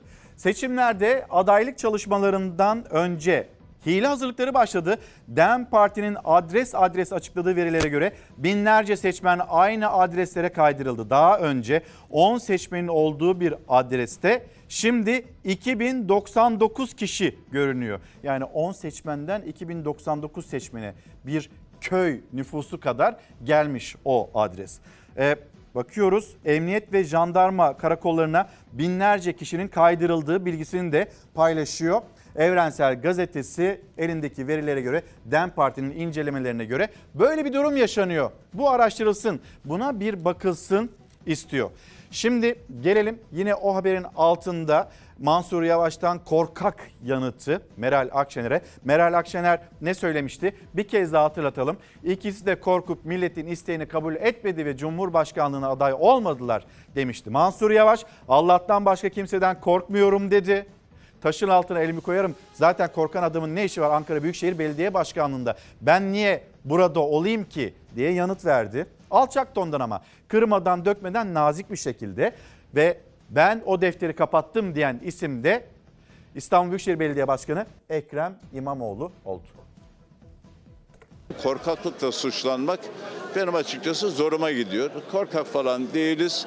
Eğer milletimiz için usulüne uygun bir şekilde yol açılırsa her şeye de aday oluruz. Ama önceliğimiz kesinlikle ve kesinlikle Ankara'dır. İkisi de korktu, kabul etmedi. Ben o defteri kapattım. Eski dost düşman olmaz. Ben de Mansur Bey de hepimiz artık geleceğe odaklanmış bir biçimde yolumuza devam ediyoruz. İyi Parti liderinin suçlamalarına bir gün önce dostlarımızı bize karşı kışkırtıyorlar diyerek yanıt vermişti İmamoğlu. Yeni günde geleceğe bakıyorum dedi. Mansur Yavaş da ilk kez konuştu. Korkak kelimesini asla kabul etmiyorum. Bu genel başkanlara hadi çık ortaya demesiyle yapılabilecek bir şey değildir. Sayın Kemal Kılıçdaroğlu'nun aday olacağı dair Sayın Akşener'in çok söylemleri olmuştur. Hem Ankara'da hem İstanbul'da pazarlıklar yapılmış. Şu an itibariyle bir savaş ilanı olarak kabul ediyorum. Varım. Varım buyursunlar. Savaş kelimesi de çok ağır kaçmıştır. Partiler arasında rekabet olur sadece. Arka kapı diplomasisi yapılmış. Şimdi benim bilgim yok. Sayın Meral Akşener'in bilgisi dahilinde bir hepsi kendileriyle görüşülerek yapılmıştır. Taslak istenilmiştir, taslak sunulmuştur. Ortada bir operasyon varsa o operasyonun içinde biz yokuz. Akşener hem partisinden bazı isimleri hem de Yavaş ve İmamoğlu'nu işbirliğine hayır kararına rağmen arka kapı diplomasisi yürütmekle suçluyor. Yavaş her şey Akşener'in bilgisi dahilinde dedi. Kurucular Kurulu üyesi eski Ankara İl Başkanı Mesut Özarslan İyi Parti'den istifa etti. Genel Başkanımın talimatları haricinde kendi başıma herhangi bir görüşme ve hareket içinde olmadığımı beyan ederek İyi Parti üyeliğimden istifa ediyorum. Hem Cumhuriyet Halk Partisi hem İyi Parti ilçe başkanları tarafından yapılan toplantılarda Sayın Akşener'e duyurulmuştur. Bundan sonrası tabii ki kendi vereceği karardır. Sayın Erdoğan bilir.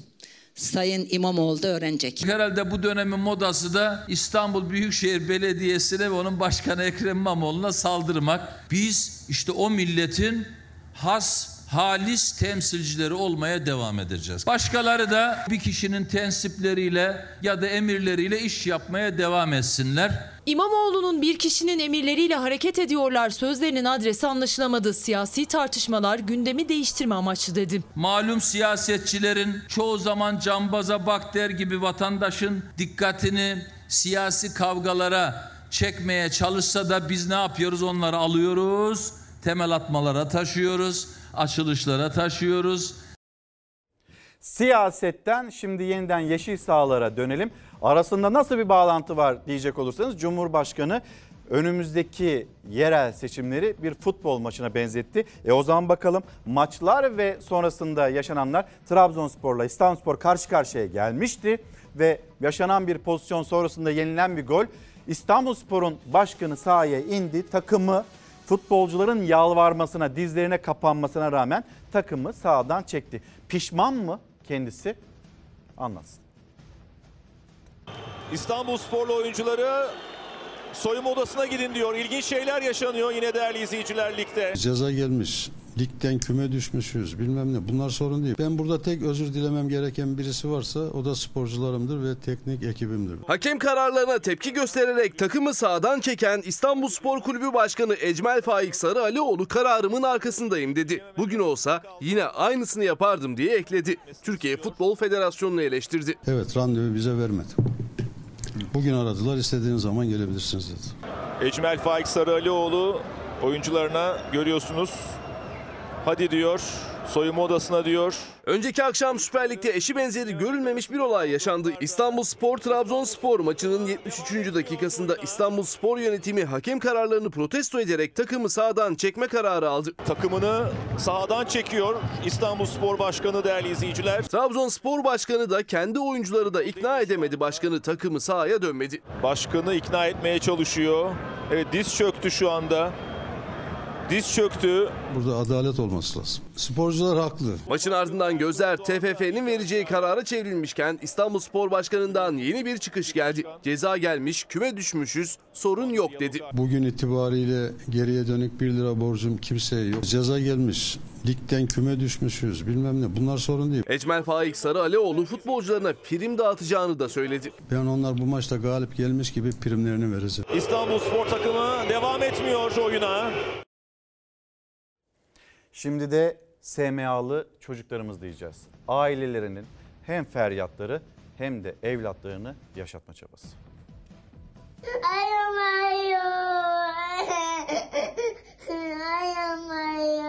Aliye Lina Aydın 2,5 yaşında SMA ile mücadele ediyor. En geç tanı konulan ama tedavi şansı olan bebeklerden biri. İki ay kadar valilik izni bekledikten sonra e, kampanyamız başladı. Dört aydır devam ediyor. İstanbul'da dünyaya geldi Aliye Lina Aydın. SMA tip 2 kas hastası. 21,5 aylıkken tanı konuldu Aliye Lina bebeğe. Tanıyı geç aldığı için onu kabul eden tek hastane Dubai'de. Yürüyemiyor, yemek yiyemiyor. Her gün mama isteyerek, ağlayarak uyuyor. Uyumak zorunda, aç yatırmak zorundayım. Kampanyası şu an %31'de. Sağlığına kavuşması için ihtiyacı olan tutar 2 milyon dolar. Ve Aliye Lina'nın bu tedaviyi alabilmesi için son 1 kilosu kaldı. Biz bu ilacın parasını toparlayabilirsek Alya'da yaşıtları gibi belki koşabilir, oynayabilir. Elif Bade Zilan Mersin'de dünyaya geldi. Sağlıkçı bir anne babanın ilk çocuğu olan Elif Bade SMA tip bir hastalığıyla savaşıyor. Şimdi kızım Elif'in Elif'imin nefes alabilmesi için mücadele ediyorum. Elif Badezilan'ın kampanyası %76'ya ulaştı. Ailesinin tek istediği kampanyanın bir an önce tamamlanması ve kızlarının sağlığına kavuşması.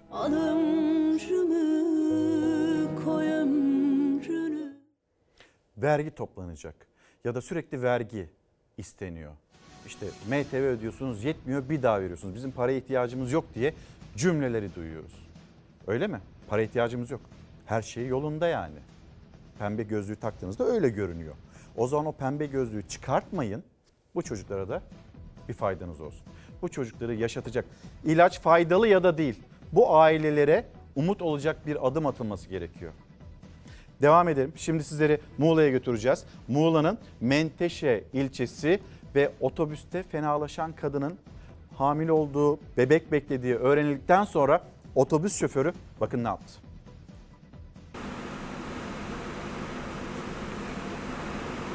Kalabalık otobüste ayakta yolculuk yapıyordu. Bir anda rahatsızlandı. Hamile kadın hastaneye otobüs şoförü tarafından yetiştirildi. Muğla'nın Menteşe ilçesinde TOKİ ve Tıp Fakültesi arasında sefer yapan otobüste hamile kadın kalabalıktı otobüs. Ayakta yolculuk yapan demirlere yaslanan kadın fenalaştı yere düşmesini diğer yolcular engelledi. Baygınlık geçiren kadının hamile olduğunu öğrendiler, şoföre bilgi verdiler. Otobüsün şoförü güzergahını değiştirdi, hastanenin yolunu tuttu. Muğla Eğitim ve Araştırma Hastanesi'ne yanaştı otobüs. Araçta kalan kadının başından ayrılmayan birkaç yolcu da kadına hastanede eşlik etti. Bir yol verme kavgası sonrasında işlenen cinayet.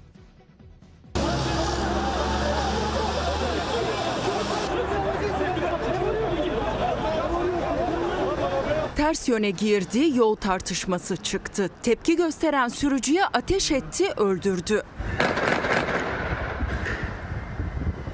Kırklareli Lüleburgaz'da Eşref Ayhan'ın aracı ters yöne girdiği sokakta İlkay Çetinkaya'nın aracıyla burun buruna geldi. Çetinkaya geri geri gitmesini istedi. Bir süre otomobillerinin içinde bekledi sürücüler. Sonra ters yöne giren sürücü aracından indi, diğer otomobilin yanına gitti, tartışma başladı. Sürücülerden biri cep telefonuyla çekim yaparken diğeri polisi aradı. Tartışma kavgaya dönüştü.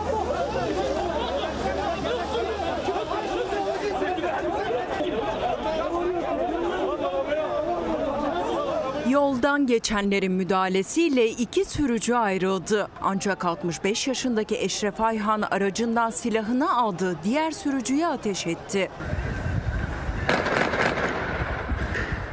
43 yaşındaki İlkay Çetinkaya hayatını kaybetti. Cani sürücü tutuklandı. Çok net başlığı altında konuşuyoruz. Hızlı bir şekilde molaya gidelim ve dönüşte 5 bin liralık ikramiye çalışan emeklilere de ne zaman verilecek? Bunun takvimi ortaya çıktı. Tartışması da devam ederken belki sizin de söylemek istediğiniz, eklemek istedikleriniz vardır. Bu başlık altında bize yazıp gönderebilirsiniz. Ve kim bu piyasalarda fiyatları etkileyenler, bu fiyatları belirleyenler? Burada da bir tartışma var. Çözümü de kolay aslında neden yapılmıyor diye ses yükselten bir sendika başkanı var. Esnafların başkanı e, Bendevi Palandöken yaptığı yeni açıklama. Molanın ardından paylaşalım. Günaydın. Devam ediyoruz Çalar Saat'te. Başlığımız çok net. Küresel çapta X'te e, sorunlar yaşandığının bilgisini verelim. Oradan ulaşmakta da problem yaşıyorsanız Instagram'dan bize mesajlarınızı gönderebilirsiniz. Enflasyonda ivme kaybı çok net dedi Mehmet Şimşek. Biz de o zaman size enflasyonda bir ivme kaybı var mı yok mu ya e, varabilecek yeni bir durum var. Onu da paylaşmış olalım. Bakalım o ivme kaybı nasıl olacak? Motorinde e, cuma gününden geçerli olmak üzere bu geceden itibaren geçerli olmak üzere ne var? Büyük bir zam beklentisi var. Ne kadar? 1 lira 62 kuruşluk bir zam beklentisi. Şimdi motorine zam yaptığınızda çiftçi etkilenecek. Çiftçi etkilendiğinde maliyet artacak. Maliyet arttıktan sonra sebzeye meyveye yansıyacak. O sebzeyi meyveyi ürettiğiniz yerden büyük şehirlere, şehirlere götürürken işin içine nakliye girecek. Köprüler vesaireler ekonomide e, enflasyonda ivme kaybı çok net mi değil mi hep beraber göreceğiz. Ama şu söyleniyor 2024 yılı için 2024 yılı 2023 yılından daha zor bir yıl olacak. Neyse ki takalım pembe gözlükleri. Neyse ki 2026 yılında enflasyon tek hane olacakmış öyle diyor Mehmet Şimşek. Gelelim Şimdi e, siyasetle ilgili, yerel seçimlerle ilgili e, hem gündemimiz var hem de bir tebrik var. Şöyle 2019 seçimlerinde pazar günü Sisi mi kazanacak, Binali Yıldırım mı kazanacak diye biz meydanlarda o sesi sözü duymuştuk Cumhurbaşkanı Erdoğan'dan. Şimdi Erdoğan'dan Sisi'ye tebrik var.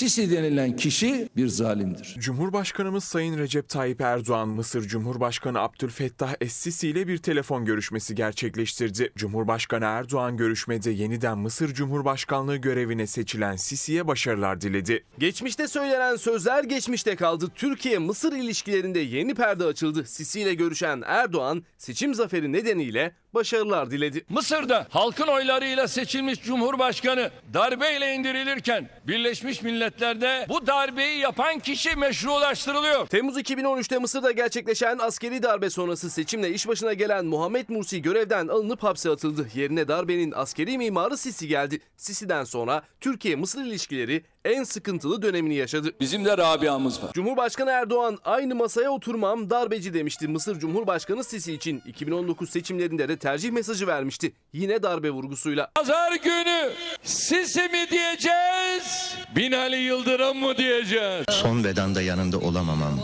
Son bir kez seni görememem. Kriz o kadar büyüdü ki iki ülke büyükelçilerini geri çekti. Normalleşme süreci 10 yıl sonra bu yaz aylarında başlayabildi. Karşılıklı büyükelçilerimizi atıyoruz. Bundan sonra ilişkilerimiz büyük bir hızla ilerlemeye devam edecek. İlk sıcak temas da 2022'de Katar'da düzenlenen Dünya Kupası'nın açılış resepsiyonunda gerçekleşmişti. 9 yıl aradan sonra el sıkışma, gülen yüzler gündem olmuştu. Bu karenin ardından normalleşme adımları da peş peşe geldi. Geçtiğimiz hafta Mısır'da seçim vardı. Sisi oyların %90'ına yakınını aldı. Üçüncü kez başkan seçildi. Sisi'nin en yakın rakibinin oyları %5'te kaldı. O seçim zaferi sonrası Erdoğan ve Sisi telefonda görüştü. İkili ilişkileri ve Gazze'de ateşkesle insani yardımları ele aldı. Cumhurbaşkanı Erdoğan Sisi'ye başarılar da diledi. Yeni dönemin Türkiye-Mısır ilişkileri açısından hayırlara vesile olması temennisini dile getirdi. Yerel seçim gündemi demiştik. İstanbul, Beşiktaş. İstanbul'da Beşiktaş ilçesine aday adaylığını açıklayan bir isim. Türkiye'nin tanıdığı bir isim. Nasuh Mahruki.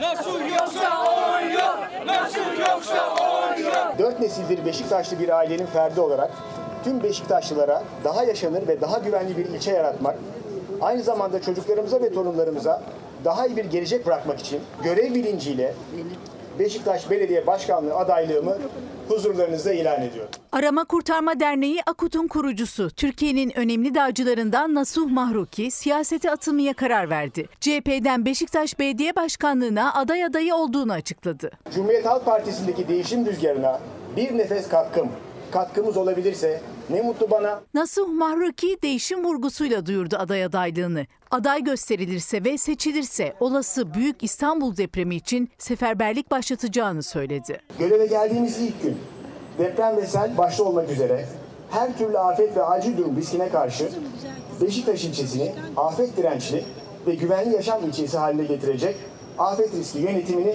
başlatmak olacak. En Bravo.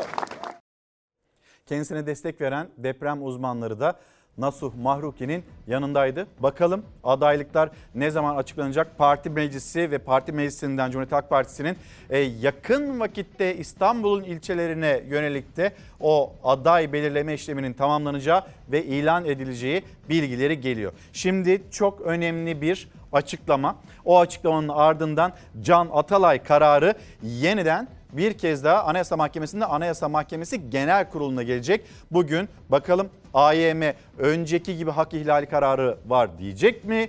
Yoksa burada bir karar değişikliği olacak mı? Onu göreceğiz. Yalnız diyor ki Anayasa Mahkemesi'nin başkanı Zühtü Arslan bu yaşanan özür dilerim. Bu yaşanan yargı krizinin ardından ilk kez konuştu. İlk kez konuşurken kapalı kapılar ardında vermiş olduğu mesaj uzaktan kumandalı yargı, uzaktan kumandalı yargıç olmaz. Yani bir telefonla, bir irtibatla, bir temasla bir yargıç ya da yargı kararını değiştirmez, değiştirmemeli. Şimdi bu sözler bir genel yargı olarak mı söyleniyor yoksa Anayasa Mahkemesi'nin başkanı gördüğü bir duruma işaret ederek mi bu çıkışı yaptı? AYM Can Atalay ile ilgili bir karar aldı. Yerel mahkemeye döndü. Yerel mahkeme tanımadı. Sonra Yargıtay'a gitti. Yargıtay Anayasa Mahkemesi'nin üyeleri hak ihlali var diyen bu karar veren üyeleri hakkında soruşturma açılmasını istedi. Yargıda bir kriz yaşanıyor. Yokmuş gibi de davranılıyor. Bugün işte yeniden bu durum, bu karar AYM Genel Kurulu'nda. Bakalım Can Atalay ile ilgili AYM bu kez de diyecek.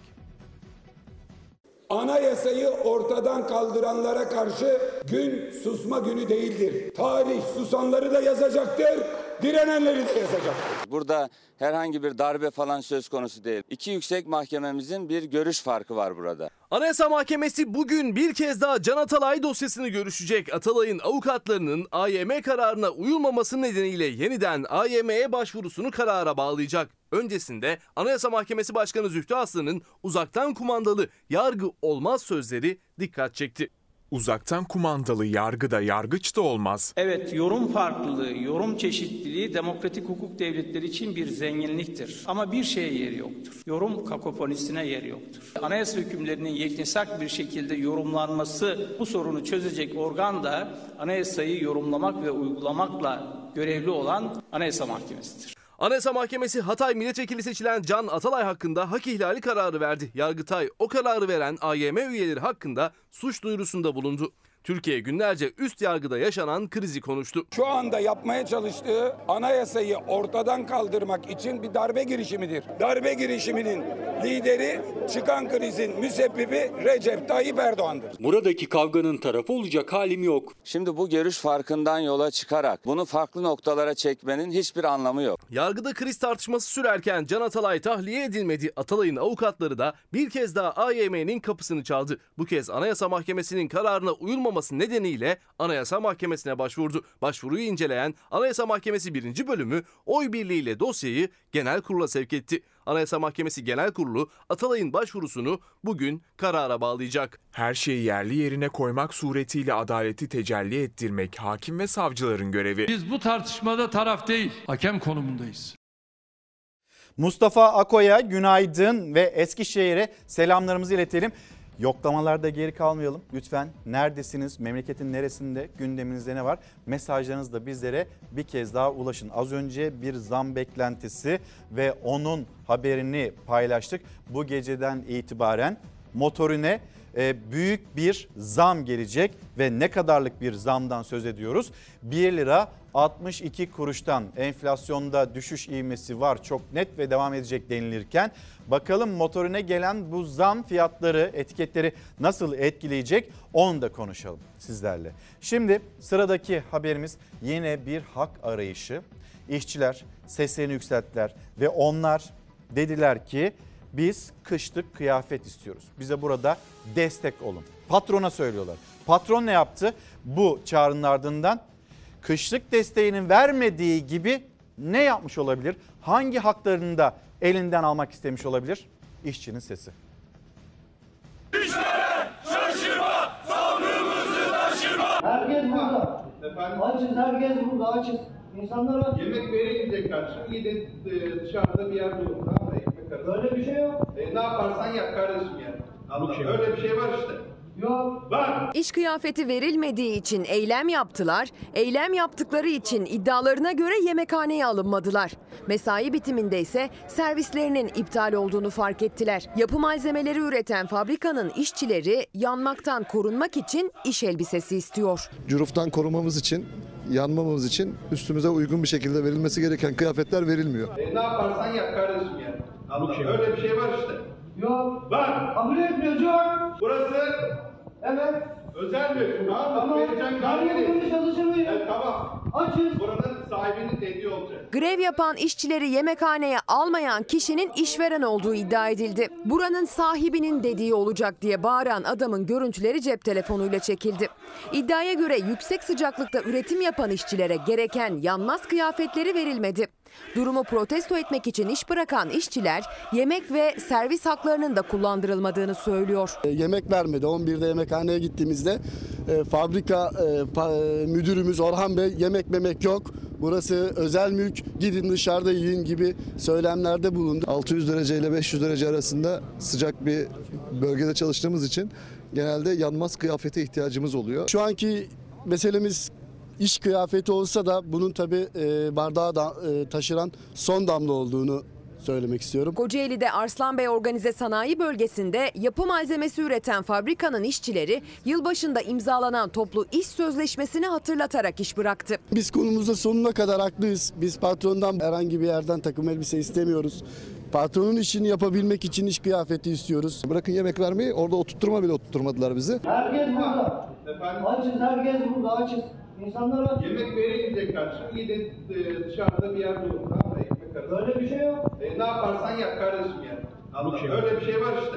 Yok. Var. İddialarına göre yemekhaneye bu sözlerle alınmadılar. Mesai bitiminde ise evlerine belediyenin sağladığı servisle döndüler. Bulunduğumuz bölgede Aslan Bey Organize Sanayi Bölgesi'ne bir tane bile e, otobüs, servis, minibüs gibi bir şey yok. Kartepe Belediyesi gelmeseydi, servis gelmeseydi burada kalmıştım. Hiçbir aracım da yok. Gidip gitme şansım yok yani. Yanmaz kıyafet için başlayan eylemi sürdüreceklerini dile getiriyor işçiler. Bir diğer fabrikada da zam eylemi vardı. Bursa'da bir otomobil fabrikasının işçileri %35'lik oranı kabul etmedi, yemekhanede eylem yaptı. Pahalılık alıp başını gitti diyen işçiler %35'lik zammı komik buldu, eylem başlattığını duyurdu. Bülent Bey günaydın. Enflasyonda ivme kaybı çok net denilirken motoruna gelen bu zam TÜİK'i mi, Sayın Bakanı mı yoksa Sadık abiyi mi haklı çıkartır acaba diye soruyor bizlere. Süleyman Bey haklısınız. E, 5900 gün primle benden küçük kişilerin EYT'den emekli olduğu dönemde 7200 gün ve primle 17 sene daha çalışmak ya da çalışmam gerektiğini bilmem benim ağrıma gidiyor. Paylaşımı bu şekilde. Az önce gördünüz işçiye yönelik yaklaşımı. Ne yaparsan yap kardeşim. Böyle bir şey yok. Var diye bir de sesini yükseltiyorlar işçiye yönelik. Kiminle pazarlık yapılıyor? İşte bu anlayışla pazarlık yapılıyor. Asgari ücret masasında. Ne kadar verileceğini düşünüyorsunuz?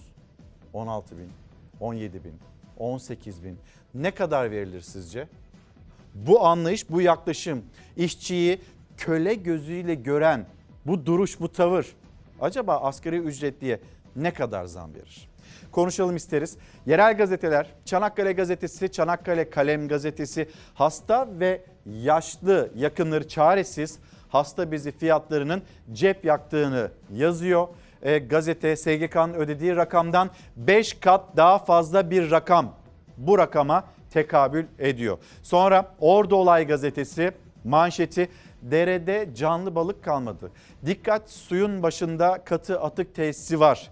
Çay başında Yedi Gözlü Gökçe Gelin Şelalesi'nin de bulunduğu derede Ordu Büyükşehir Belediyesi katı atık ayrıştırma tesisinin atık suyu balık ölümlerine neden oldu. Suyun devamının Ünye'de içme suyu olarak kullanıldığı belirtilerek insan hayatının tehlikede olduğu ileri sürüldü. İzmir İlk Ses gazetesi ameliyata bile randevu zor. Bunu yaşıyor musunuz? Yazar mısınız?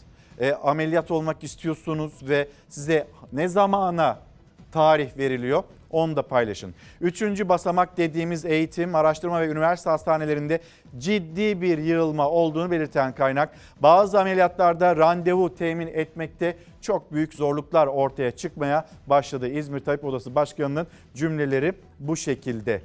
Ama neyse ki 4 e, sene daha dişimizi sıkarsak, 4 sene daha ameliyat olmazsak bu mesele ortadan kalkacak. Sağlık Bakanı'nın cümleleri de böyle.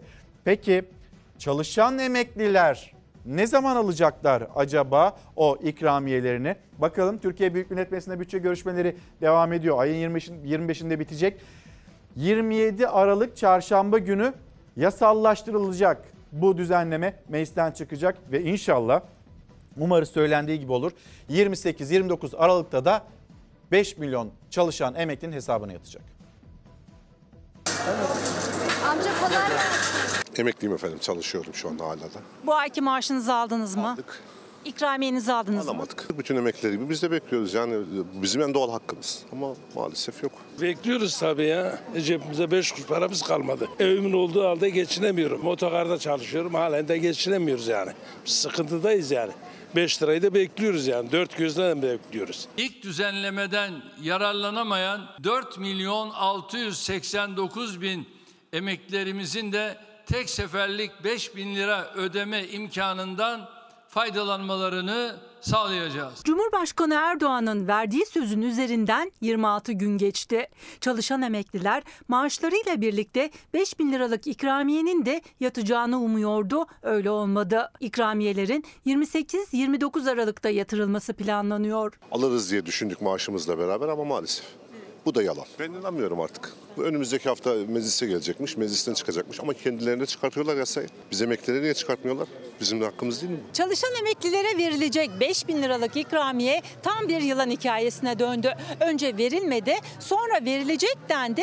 Emekliler bu maaşlarıyla almayı bekliyordu olmadı. Şimdi yılbaşından önce verilebilir beklentisi var ama yine de dört gözle bekleyen çalışan emeklilerin çok fazla umudu yok.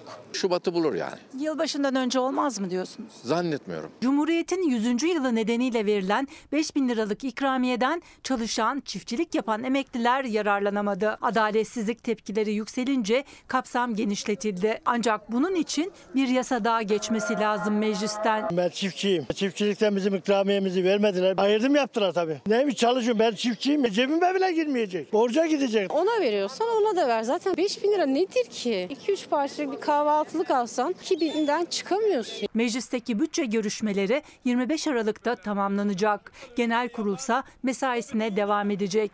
Bankalara talimat gitti. Kanun teklifinin önümüzdeki hafta yasallaşması 28-29 Aralık'ta çalışan emeklilere ikramiyelerin yatırılması bekleniyor. Haksızlığı düzeltti ama şimdi de meclisten geçecek bilmem ne olacak. Yatırırsa iyi olur yani. Memleket havası diyeceğiz ama bir son dakika bilgisi onu da paylaşalım. Antalya varış ve kalkışlı 11 seferin iptal edildiğini duyurdu. Türk Hava Yolları sebebi sağanak yağış, sebebi fırtına. Antalya'da memleketin çeşitli yerlerinde hatta Çanakkale'de de benzer bir durum olduğunu hatırlatalım. Belki planlı bir seyahatiniz vardır. Bir kez daha söyleyeyim o son dakika bilgisini. Antalya'ya varış ve kalkışlı 11 sefer Türk Hava Yolları'nın seferleri iptal edildi. Ve memleket havası.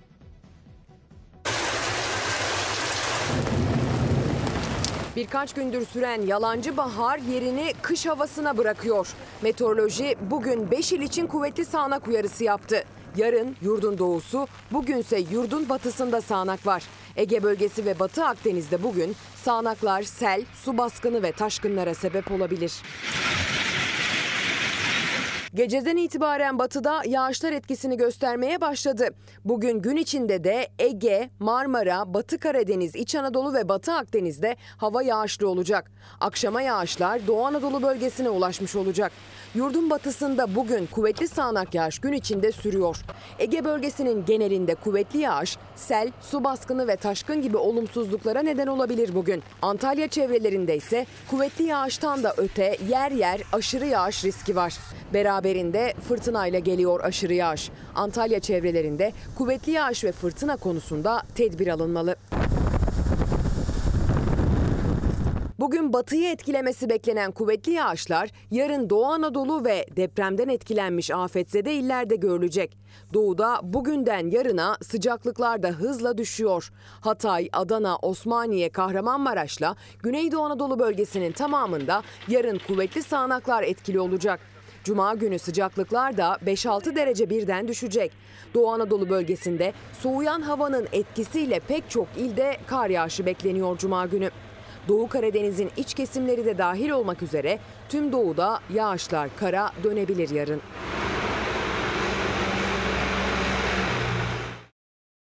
Şimdi Kocaeli'ye gideceğiz. Memleket havasından sonra memleket haberleri 35 aracın camları patlatıldı.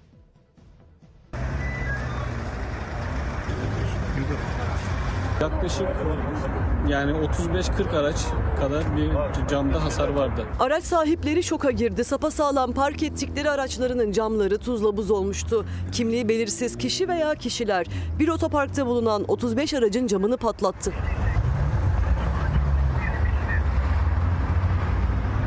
Kocaeli İzmit'te Karabaş Mahallesi sahil kenarında bulunan bir otoparkta araçların ön ve arka camları patlatıldı. Aracı zarar gören vatandaşlar neye uğradıklarını şaşırdı. Park ettim.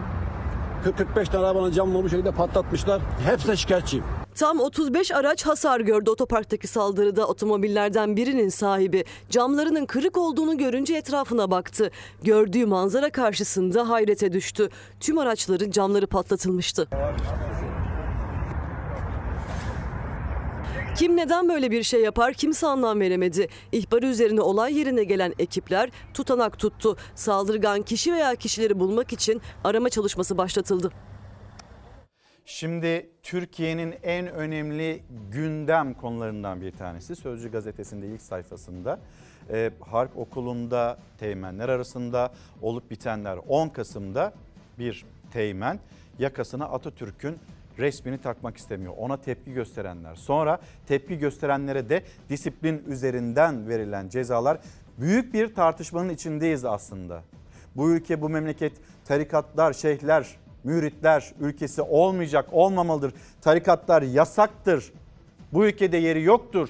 Çağdaşlıkta yeri yoktur denilirken işte Atatürk'ü savunduğu için açığa alınan Teğmen'in ifadesi. 10 Kasım'da yakasına Atatürk fotoğrafı takmayan Teğmenleri uyardığı için açığa alınan Teğmen'in ifadesinde Atatürk karşıtı olan bu kişileri bildirmemize rağmen işlem yapılmadı dedi. İşte ifadenin en çarpıcı yeri.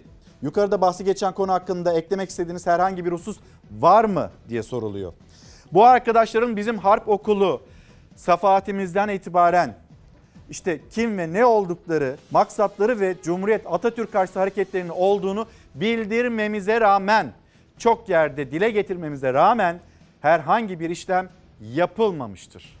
Bu günün ve Türkiye'nin en önemli gündem maddelerinden birisi ve elbette çocuklarımız, çocuklarımızın o merdiven altı tarikatlar, oralar tarafından yönlendirilmek istenmesi bu da büyük bir meseledir. Peki şimdi gelsin o zaman siyasetteki tartışması.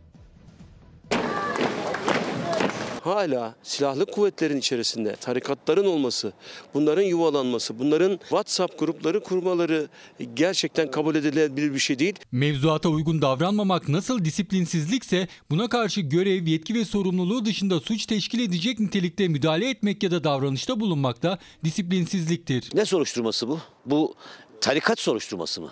Açıklama yok. Yani ne soruşturması olduğu belli değil. 10 Kasım Atatürk'ü anma etkinliğinde Tuzla Piyade Okulu'nda Atatürk'ün fotoğrafını yakasına takmak istemeyen Teğmen ile ona müdahale eden Teğmenlerin suçları ortak dedi. Milli Savunma Bakanlığı disiplin suçu işlediklerini açıkladı. Atatürk fotoğrafı takmaya direnen Teğmenle ilgili bir tarikat incelemesi soruşturması var mı? Bakanlığın açıklamasında yok. Atatürk'e saygısızlık yapan 3 öğrencinin hangi mülakat komisyonu vasıtasıyla e, Kara Harp Okulu'na temin edildi 2018 yılında. Bu mülakat komisyonunda yer alan komisyon başkanı ve üyelerin e, bu öğrenciler hakkındaki değerlendirmeleri bunların da açıklanmasını bekliyorum. O teğmen ve arkadaşları ile ilgili tarikat faaliyetlerine ilişkin bir WhatsApp grubu kurdukları, hafta sonları sohbet toplantıları yaptıkları iddialarına da sessiz Milli Savunma Bakanlığı. Tarikat bağlantılarının araştırılmasını istiyor muhalefet. Bu konuyu farklı noktalara çekmek eğer bilgisizlikten kaynaklanmıyorsa kamuoyunda olumsuz algı yaratarak Türk Silahlı Kuvvetlerine zarar verme amacı taşımaktadır. Vatanını seven her Türk vatandaşı için Türk Silahlı Kuvvetleri göz bebeğidir. Türk Silahlı Kuvvetleri kırmızı çizgimizdir. Yapıcı eleştirilerin bu şekilde aynı torbaya konarak yaftalanması kamuoyunu son derece rahatsız etti. Ama görüyoruz ki iktidar e, bundan akıl almamış, bundan bir ders çıkarmamış.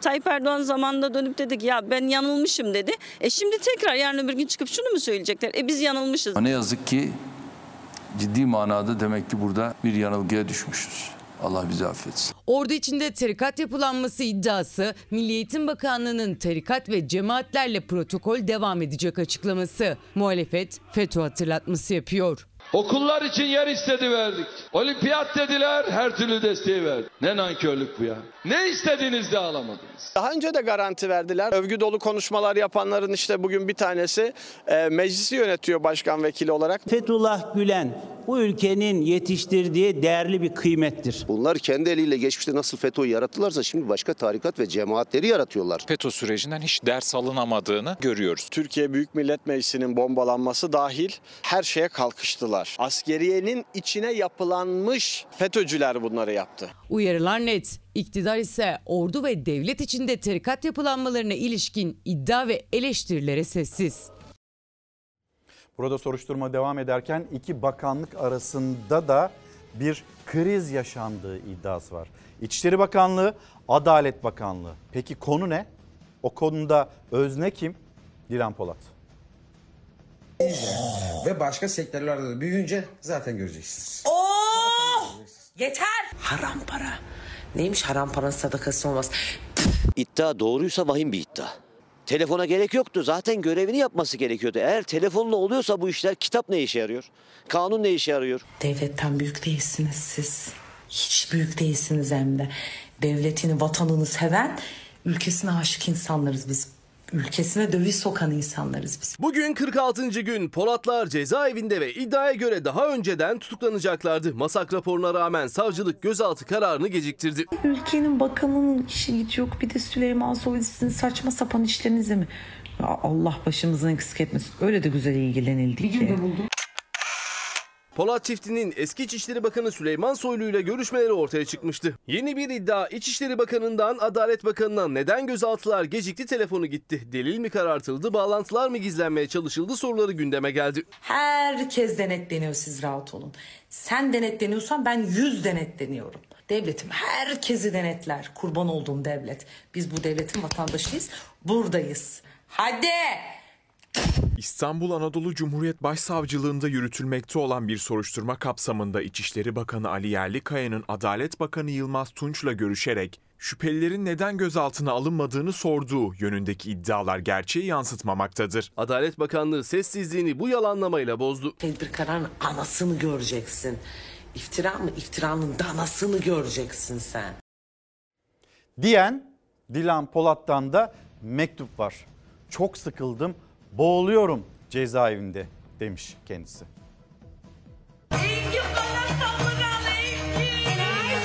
46 gündür tutuklu Dilan Polat, geçen bu 46 günün sonunda dayanamıyorum diye seslendi cezaevinden.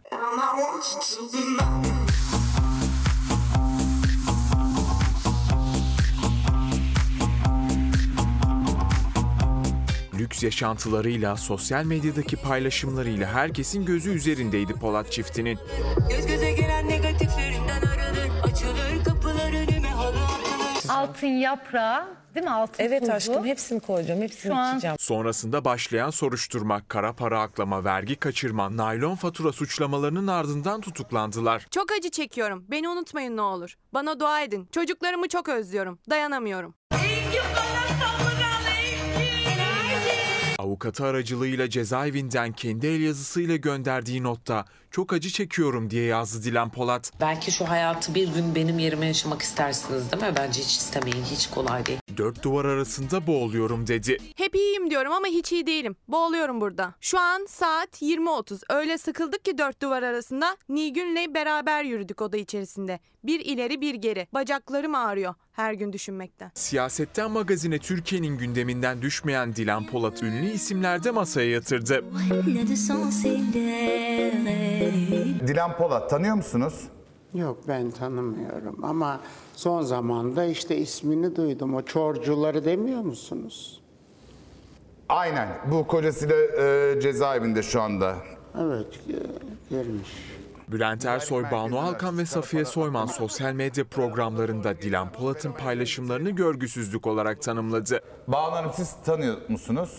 Ben hiç tanımıyorum. Nereden ben Ama kim olduğunu biliyorsunuz. Ee, Sosyal medyada. Sonradan öğrendim evet ama ben o ilk o e, Allah. sonradan görme yaptıkları o hareket, o taklit, görgüsüz taklitle böyle bir şey olamaz. Eğlendiriyor beni dedikodularınız. Yüzüme gülüp ardından konuşmalarınız. Ne gözünüz tutar ne de beddualarınız. Çekemeyenler parti kursa kazanırsınız. İstanbul Beylikdüzü'ne geçelim. İstanbul Beylikdüzü'nde bir apartman, apartman apartmanın önünde çocuklar var, kadınlar var, yaşlılar var, insanlar var. İki grup arasında da silahlı çatışma çıktı. Kurşunlar, mermiler havada uçuştu.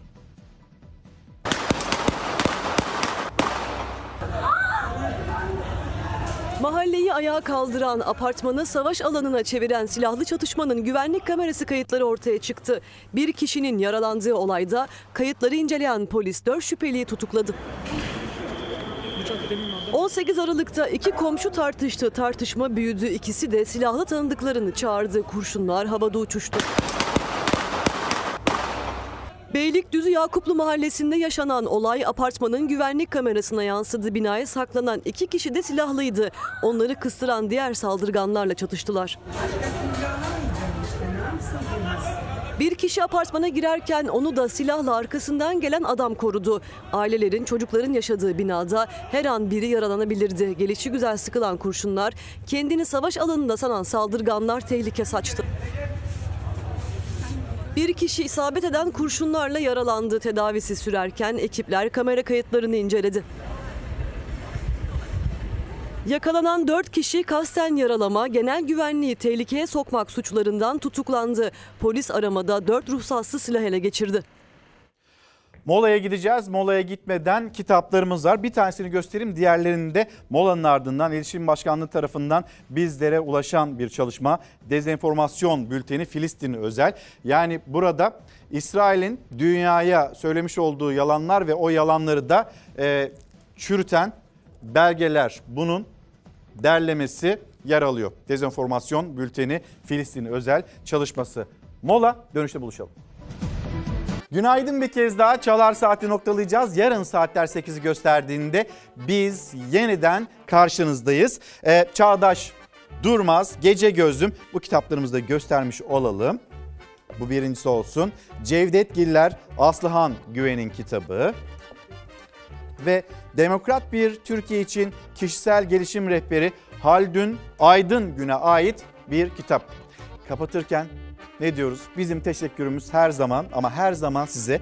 Bizi izlediğiniz için teşekkür ederiz. Yarın Türkiye'nin, dünyanın gündemiyle birlikte, sizin anlatacaklarınızla birlikte burada olacağız. Buluşalım isteriz. Hoşçakalın, güzel bir gün olsun.